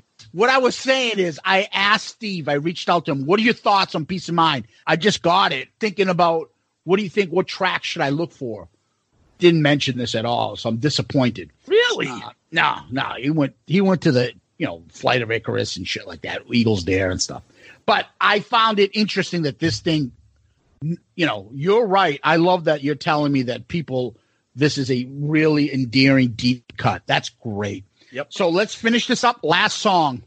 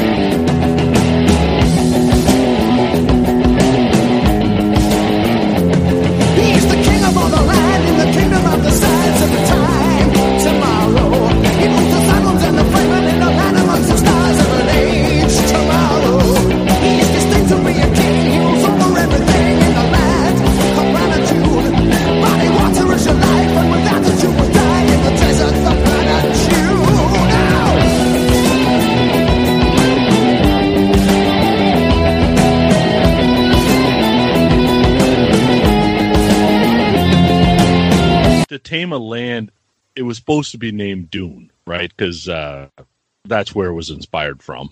but check this out: Frank Herbert wrote this novel. they went to him, and he says, "I hate rock bands. I especially hate hard rock bands," and basically told him to fuck off. um, uh, my problem with this song is the lyrics need a diet. Like if I needed the whole story, you might as well have rapped them to me.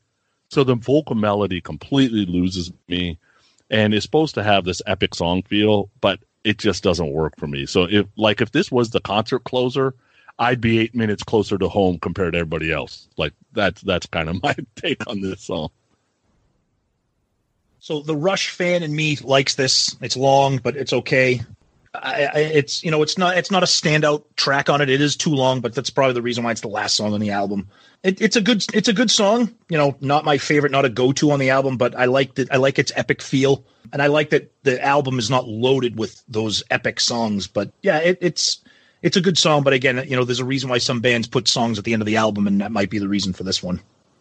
Yeah, I think of this as an another epic, but it's not outlaw torn way to end this an album, Mm-hmm. right? Or Right. like No, it's a good point. suicide way to end an album. Yep. I, I just, I, I again, you think Quest for Fire was bad, this is the ultimate Dungeons and Dragons song.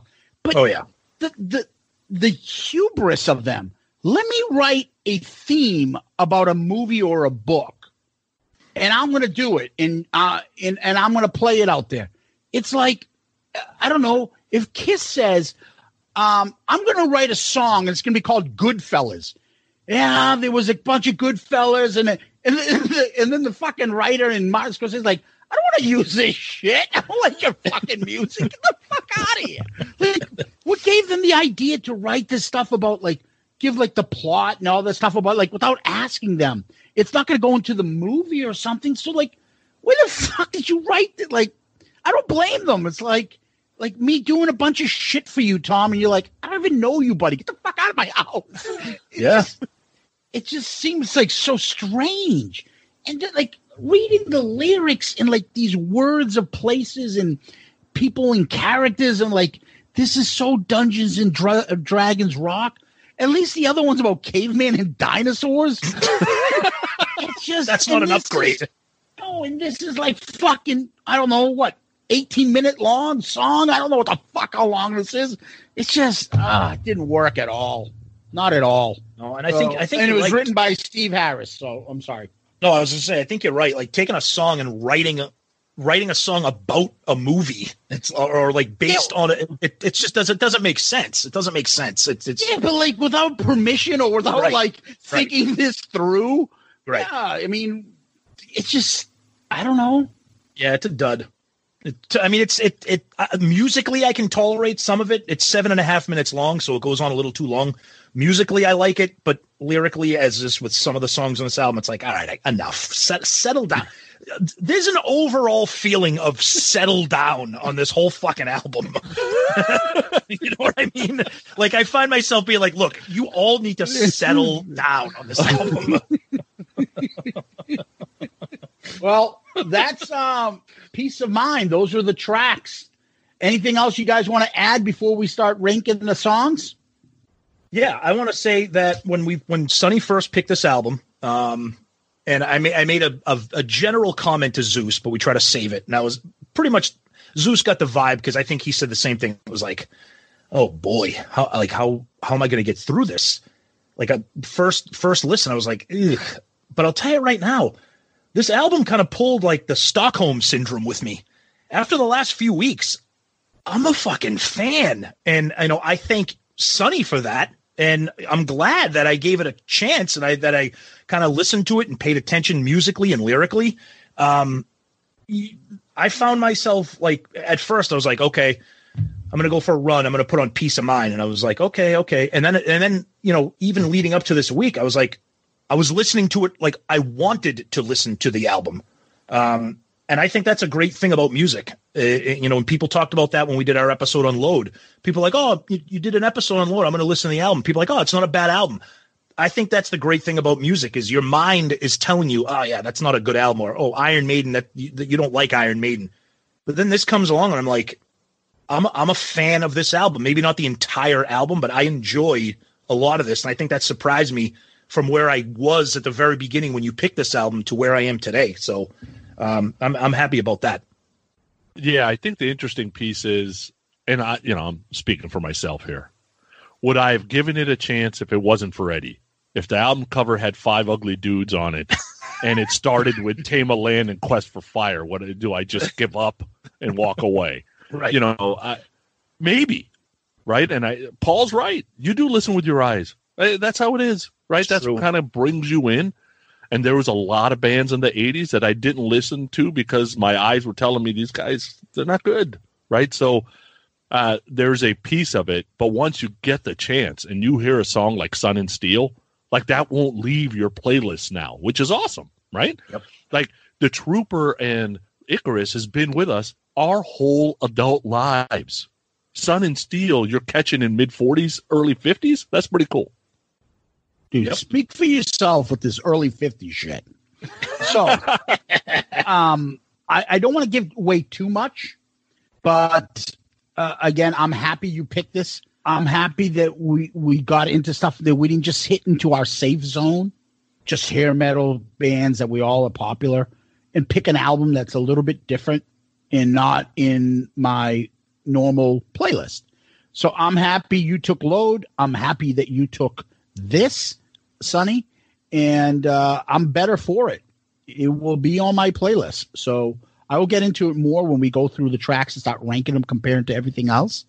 But let's go to the album tracks. Always our favorite. Sonny, you uh, have your uh, math brain working to be able to rate these eventually for the top three.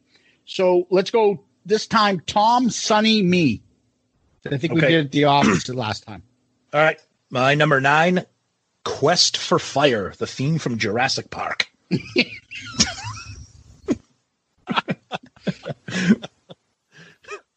My number nine, To Tame a Land, the song for every dust storm ever made. Sonny Pooney, I am with you. Number nine, to tame a land. Wow. Interesting. Yes. Okay. Okay. Yes. All right. Well, that is my number eight. To Tame a Land is my number eight. My number eight is the Flintstones theme, Quest for Fire. My number eight is as well Quest for Fire, Sonny. Okay. Uh oh, this is getting scary already. I'm anxious to see. My list is going to be all over the place, probably, but my number seven is Where Eagles Dare. My number seven is If You Want to Die. If you want to die. If you want to die. like that backing vocal's pretty brutal. Okay. My number seven is Where Eagles Dare. Ooh. Ooh. All right. This is where I might get some hate, but I don't care. Number six, Flight of Icarus. Wow. Yep. Oh, I'm sorry. I didn't mean to upset you. I, t- I, I, I don't like the slow Iron Maiden. It's a good song. It's a good song, but there's songs I prefer more than that on this. Wow. All right. My six is Where Eagle, Eagles Dare. Six for me, Revelations. And that is my number five. Revelations is five for me. Number five for me is Revelations. Five, Still Life. That's my number four. Still Life. That's my number four. Still Whoa. Life. Interesting. Die with Your Boots On. This is weird because that's my number three. Die with your boots on. This is the most already I can't believe by it's far the closest we've ever had. amazing. Yeah. So we're at number three. Yep. I'm at Sun and Steel. Sun and Steel is uh, uh the, my top three were very very tough to choose from. Okay. So I went with three because of the guitar solo. Wish Adrian would have done it. Okay. Three for me was Flight of Icarus. My number two is Sun and Steel. Awesome song. My number two is Icarus. That is an awesome song. The only reason I chose two is because of uh, the iconic Eddie for my number one. Sun and Steel for me, number two. And I'm pretty sure we're all going to have the same number one, The Trooper. Yep. Yep. Wow. That's amazing. This is insane. You know what's amazing? Because we, me and Tom have done this a few times now, where albums we've never talked about, something that was new, like Load, and we had the best song the same.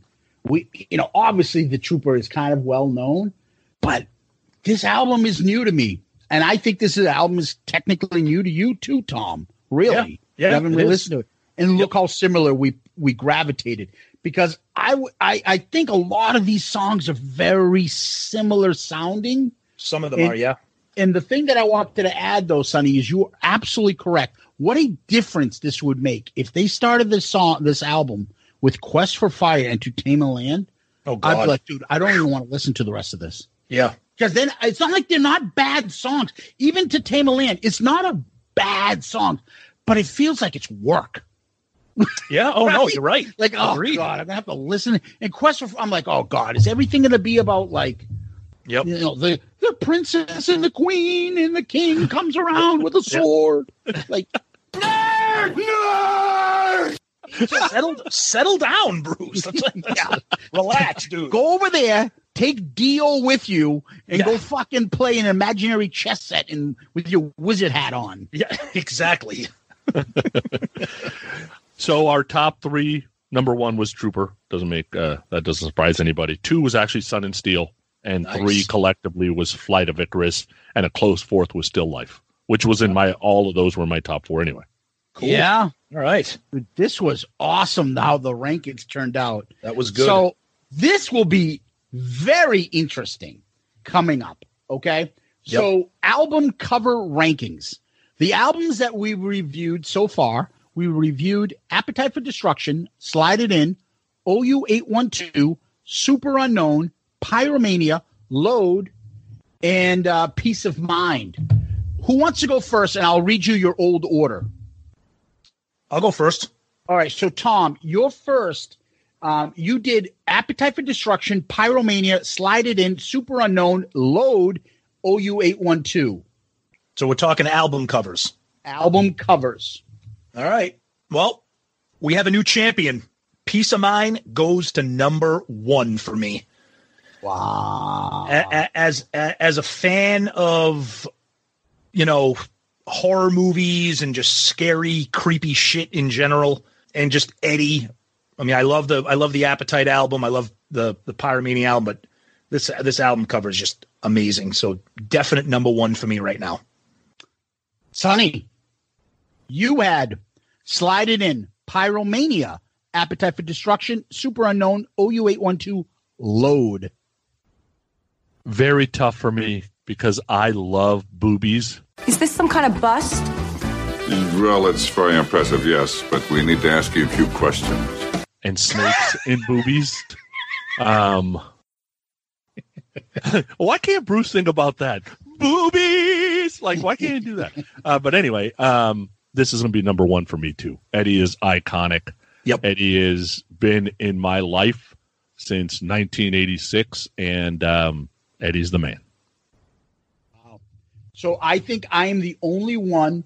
I'm going to stick with Appetite for Destruction. Okay. I think this is incredible. My my title, my covers, excuse me, my order was Appetite for Destruction, Slide It In, Pyromania, Superunknown, OU812, Load. I'm going to slide this one in above Slide It In and underneath Appetite for Destruction. This is number two. Appetite right. Destruction is just so iconic for me, and it's also more of a sentimental pick for me as well. Yep. Uh, and I also think, and the other thing holding this back, as great and incredible as Piece of Mind is, I think he, they have better album covers, and that's what's pro- oh, no, about yeah. Iron Maiden. And so it's not right. their best. So, Right. like, I- I- if if it was their best, I would put that probably ahead of Appetite. But this one is still incredible, you know. Yeah, and I'm gonna probably go with this. Yeah. And Sonny, what are you holding up? Final Frontier. Like, I just picked an album. I have all of them right here. I just randomly picked one. Just anything you pick is just incredible. Yep. Yeah. Agreed. It's amazing. The, pro- probably the only band I can think of that can consistently challenge Kiss for just album cover. uh, you know, consistently. You know what, I mean? You think that album cover is better than The Elder? Better than Animalize? What's Yes. wrong with you? Exactly. Yeah. Exactly. Better than Asylum? Oof. Better than anything after Love Gun, pretty much. Yeah. So, all right. now we're going to do album ranking. Tom, you're going to go first. So here's what you ranked your albums Pyromania, Appetite for Destruction, Superunknown, Load, Slide It In, OU812. I like this album. I do. But unfortunately, it is now going to be the new cellar dweller for my rankings. It will be it will be last. Okay. And and and that and that is and, and when you look at the albums that we've done, I think even being last is good when you're looking at these albums. You were the last winner. I just like Van Halen more than I like Iron Maiden. So I I don't think there'll ever be an Iron Maiden album that I'm going to rank ahead of Van Halen, let alone the rest of those albums on that list. So I like it, but it's going to be last. Sonny, you had Slide It In, Appetite for Destruction, Pyromania, OU812, Superunknown, and Load. Where do you put Piece of Mind? Well, that list has two Desert Island albums for me, and I struggled with the Pyromania piece, so this one's going to go dead center for me. So it's going to go Slide It In, Appetite, Pyromania, Piece of Mind right before OU812.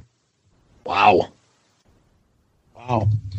All right. For me, I had Pyromania, Appetite for Destruction, Superunknown, Slide It In, Load, OU812.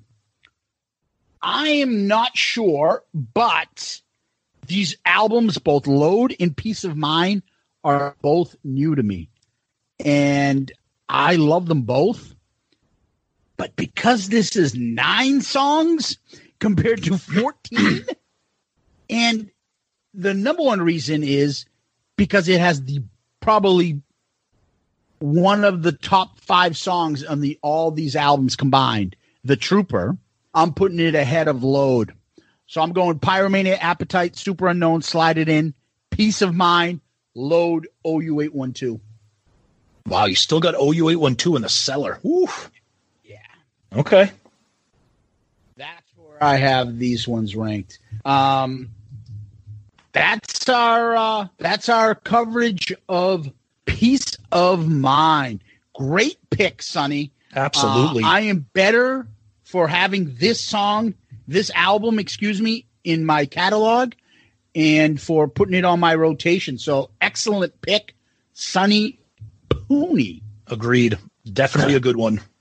Yeah, good album. And I, I will tell you that hardcore metalheads, um, there's many believe that Number of the Beast, Piece of Mind, Powerslave is a trilogy that can be that can rival some of the trilogies out there that exist. Oh yeah, I agree with I, I agree with that. Yep. Yeah, that that's that's a trifecta there for the ages for sure. Those albums definitely. okay. Yep. So next we do this.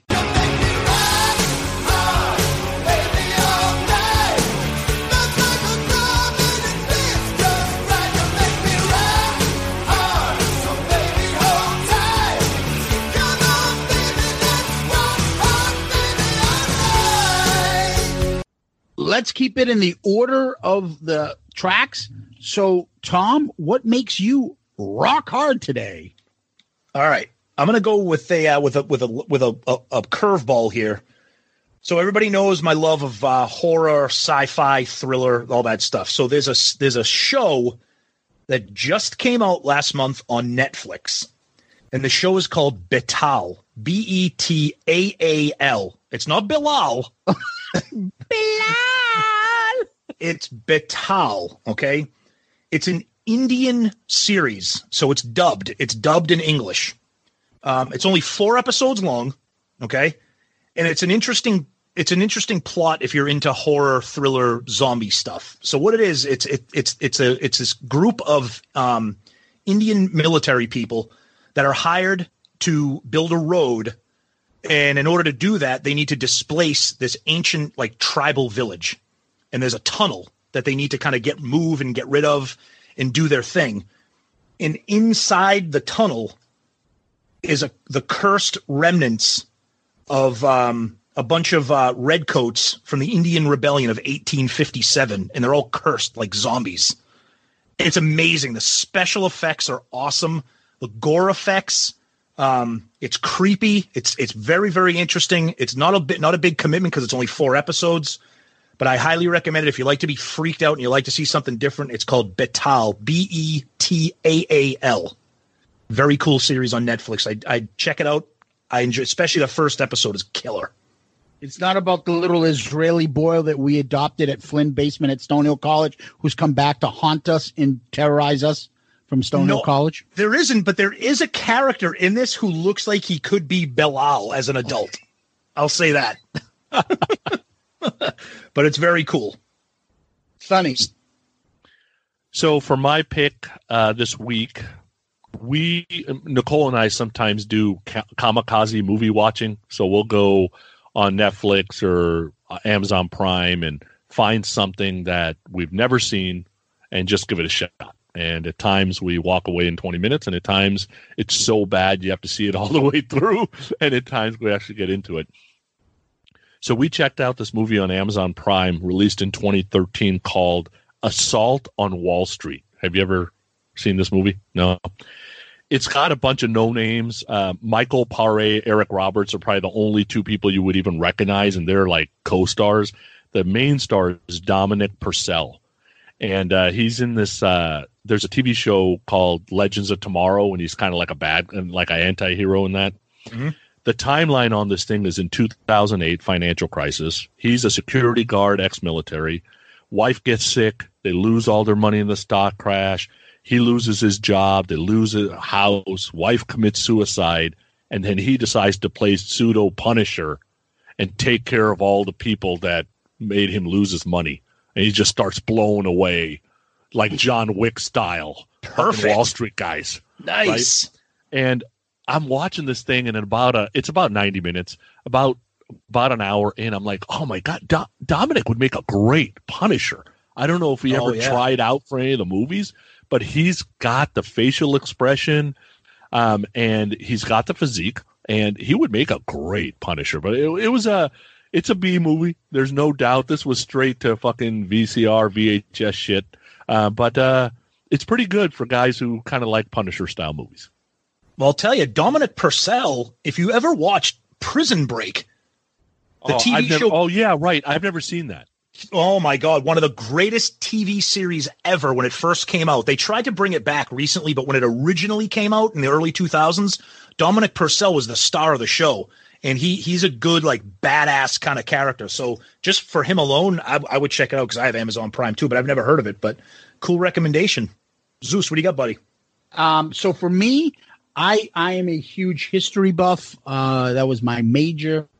I I love everything nonfiction histo- history, and the History Channel last week, uh, I think it was the week before, I'm not sure, had a three part documentary on Grant, Ulysses S. Grant. Mm-hmm.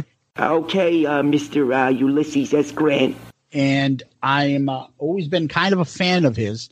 And watching the documentary, so it's sometimes it's reenacted footage. They have actors playing them throughout, and then they'll go they they'll start questioning historians about his whole life and stuff. Absolutely fascinating. I fucking love it. And what's great is they talk about it towards the end. Is what kind of a shit like uh, change of history that has changed people's perception of Grant. Like when he died, there was Abe Lincoln, George Washington, and Ulysses S. Grant. They were the three heroes. And so the then they talked about history in the South, which has a lot to do with what's going on now. Try to rehabilitate the South and the lost cause and the forgotten, all that, all the stuff, and change the whole. Yeah, we fought for slavery too. No, no, no. It was for states' rights.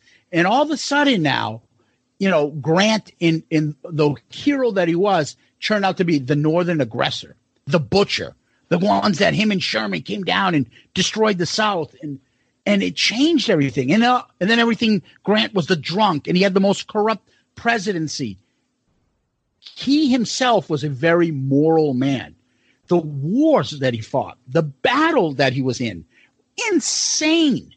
And I didn't realize because everyone's always like, oh, Robert E. Lee, Robert E. Lee was a genius and stuff. But Grant never gets the recognition of changing things. And the fact that, and they go into details, the strategy he used, yeah, he had more numbers, but nobody else was getting the job done. And if he didn't get the job done and help win those battles, Abe Lincoln was going to lose the election of 1864 because there was a, uh, during that time, the Democrats that were running for president of the United States, there were Democrats then, even though most Democrats left with the South, those people wanted a truce with the South. That candidate wanted a truce and end the war and you take yours, we'll take ours, and let's stop this because it was going on so much. And whoever he had in charge before weren't winning any of the battles. And because of Grant, he gave Lincoln that that you know that push that hey, we are going to win this. Let's just stick through this. If Lincoln had lost, we would have lost the South. It would have been gone. And it was Grant that did a lot of it. Fascinating stuff. Great history. Great lessons to be learned. And uh, and it's a shame that his presidency in the man is not as revered as he should be. Take a listen. Take a watch it. You'll love it. Who the hell needs school? All you got to do is listen to this episode. You're getting all the history you want in your whole life between Maiden and Zeus. I, I was just gonna. I was just gonna say between you know uh, th- this is the most unbelievable episode we've ever done. And Zeus, I want to ask. it was on the History Channel.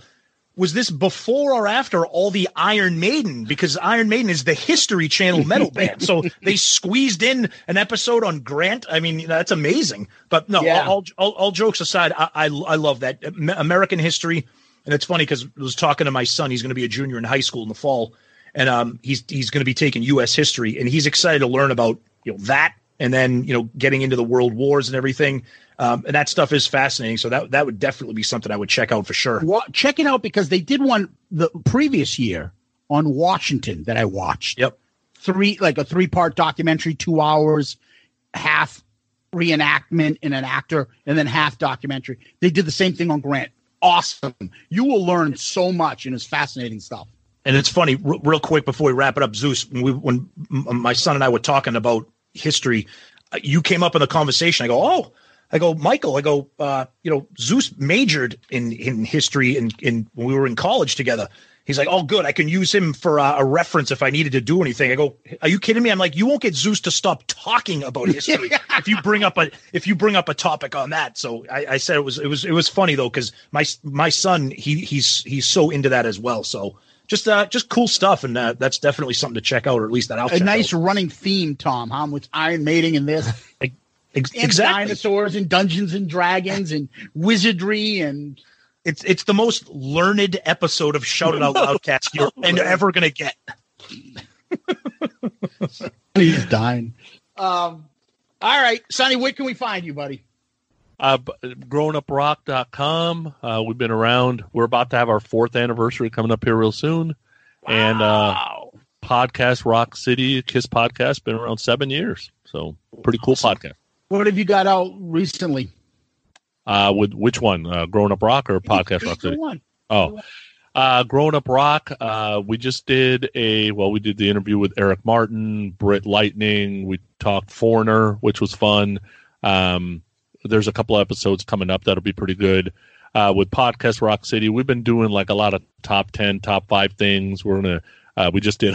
we we uh, remixed and reordered Hot in the Shade. That was very interesting. Oh, Um, yep. You know, there's plenty of Kiss stuff you can talk about. There's no doubt about that. Kiss. What the fuck is that? Kiss. No one listens to Kiss. Emerson, Lake, and, Emerson, Lake, Emerson, and Lake and Palmer. Palmer. There you go, buddy. brutal. Um, go ahead, buddy. Where can people find us? So we're on all the social medias: uh, Facebook, Twitter, Instagram. You can reach us online at uh, or email, excuse me, shout it out loudcast at gmail.com. We're an all kiss podcast. If you're f- discovering this episode for the first time, these are our bonus episodes. We do favorite albums of non kiss material, but um, check us out. We're available wherever you can hear a podcast. And we're part of the spectacular Pantheon podcast group. And uh, another member of Pantheon who's been on a guest on our show, Mr. Martin Popoff. If you're a fan of Iron Maiden, he has a ton of Iron Maiden books. Um, so check that out. Check out his show and check out his books as well. Yeah, don't forget we like to always pimp out Klick Tee Shop. Uh, Ed Spangenberg, who does uh, all the Shout It Out Loudcast merch. Click K L I C K T E E S H O P dot com. Klick Tee Shop. You get your Shout Out Loudcast merch and other uh, artists, uh, podcasts uh, do their shirts over there. And uh, do you guys do yours with him as well? Uh, no, we we don't. Uh, I don't think we've ever talked think- about it. I thought PRC started to Yeah, recently. PRC too. did. PRC does, yeah. Growing Up Yes. Rock doesn't. Yeah. And uh, they all, and obviously Ed has those fantastic shirts, Kiss themed shirts. We all have a bunch from him.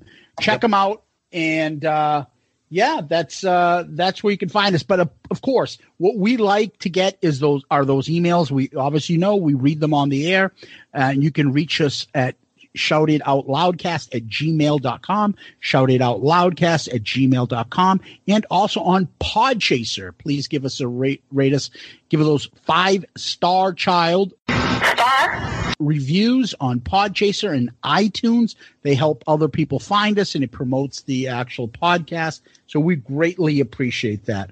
Before we go we always end with some last uh, famous last words. Tom want to go first Bavarian Alps that lay all around. They seem to stare from below. The enemy lines, a long time past, are lying deep in the snow. I'll say it again. Settle down, Bruce. right now, there's some 39 year old living in their basement. Mom, I just found this new history podcast. I just listened to the first episode. These guys are so smart. They're talking about Indian horror and Ulysses S. Grant and all these other amazing things about dinosaurs and Dune and, and samurai Japanese guys. Dune. Go ahead. Uh, okay. Uh, let me get to my poet voice. Now it's clear, and I know what I have to do. I must take you down there to look at them, too. Hand in hand, then we'll jump right into the pool. Can't you see? Not just me, they want you too. They do. Oh, God. You do. You know what the problem is? I think I think these guys need to get laid. I think that's the problem. They just, just put the fucking books down and go go go get drunk and laid. Go go hang out with Kiss. I should have ended that with nightmares. exactly. Nightmares. Oh, oh man, I'm gonna end with the best chorus of this whole album: "Sunlight falling on your steel, death in life is your ideal. Life is like a wheel." Oh, so good, so good. I thought he was going to go the oh oh oh oh oh oh oh oh oh. I know. Sonny, thank you. Tom, thank you. Shout it out, Loudcast fans, Kiss Army, thank you. Guys, thank you so much. Uh, Sonny, thank you for this pick. Uh, it enlightened me and opened my ears a little bit more to Iron Maiden, so I appreciate this. Uh, so thank you and thank you, Zeus. Great time as always with these bonus episodes. Yeah, definitely a great time, and I will apologize up front to all you listeners. I am very, very sorry about what Zeus is going to pick next. I have absolutely no idea what it is, um, but I'm sorry anyway. Yeah, I, I, I have I have some I have a little bit more confidence than Sonny in what Zeus is going to pick. I, I don't know, but we'll find out soon enough. You guys will see. Peace out, Girl Scout.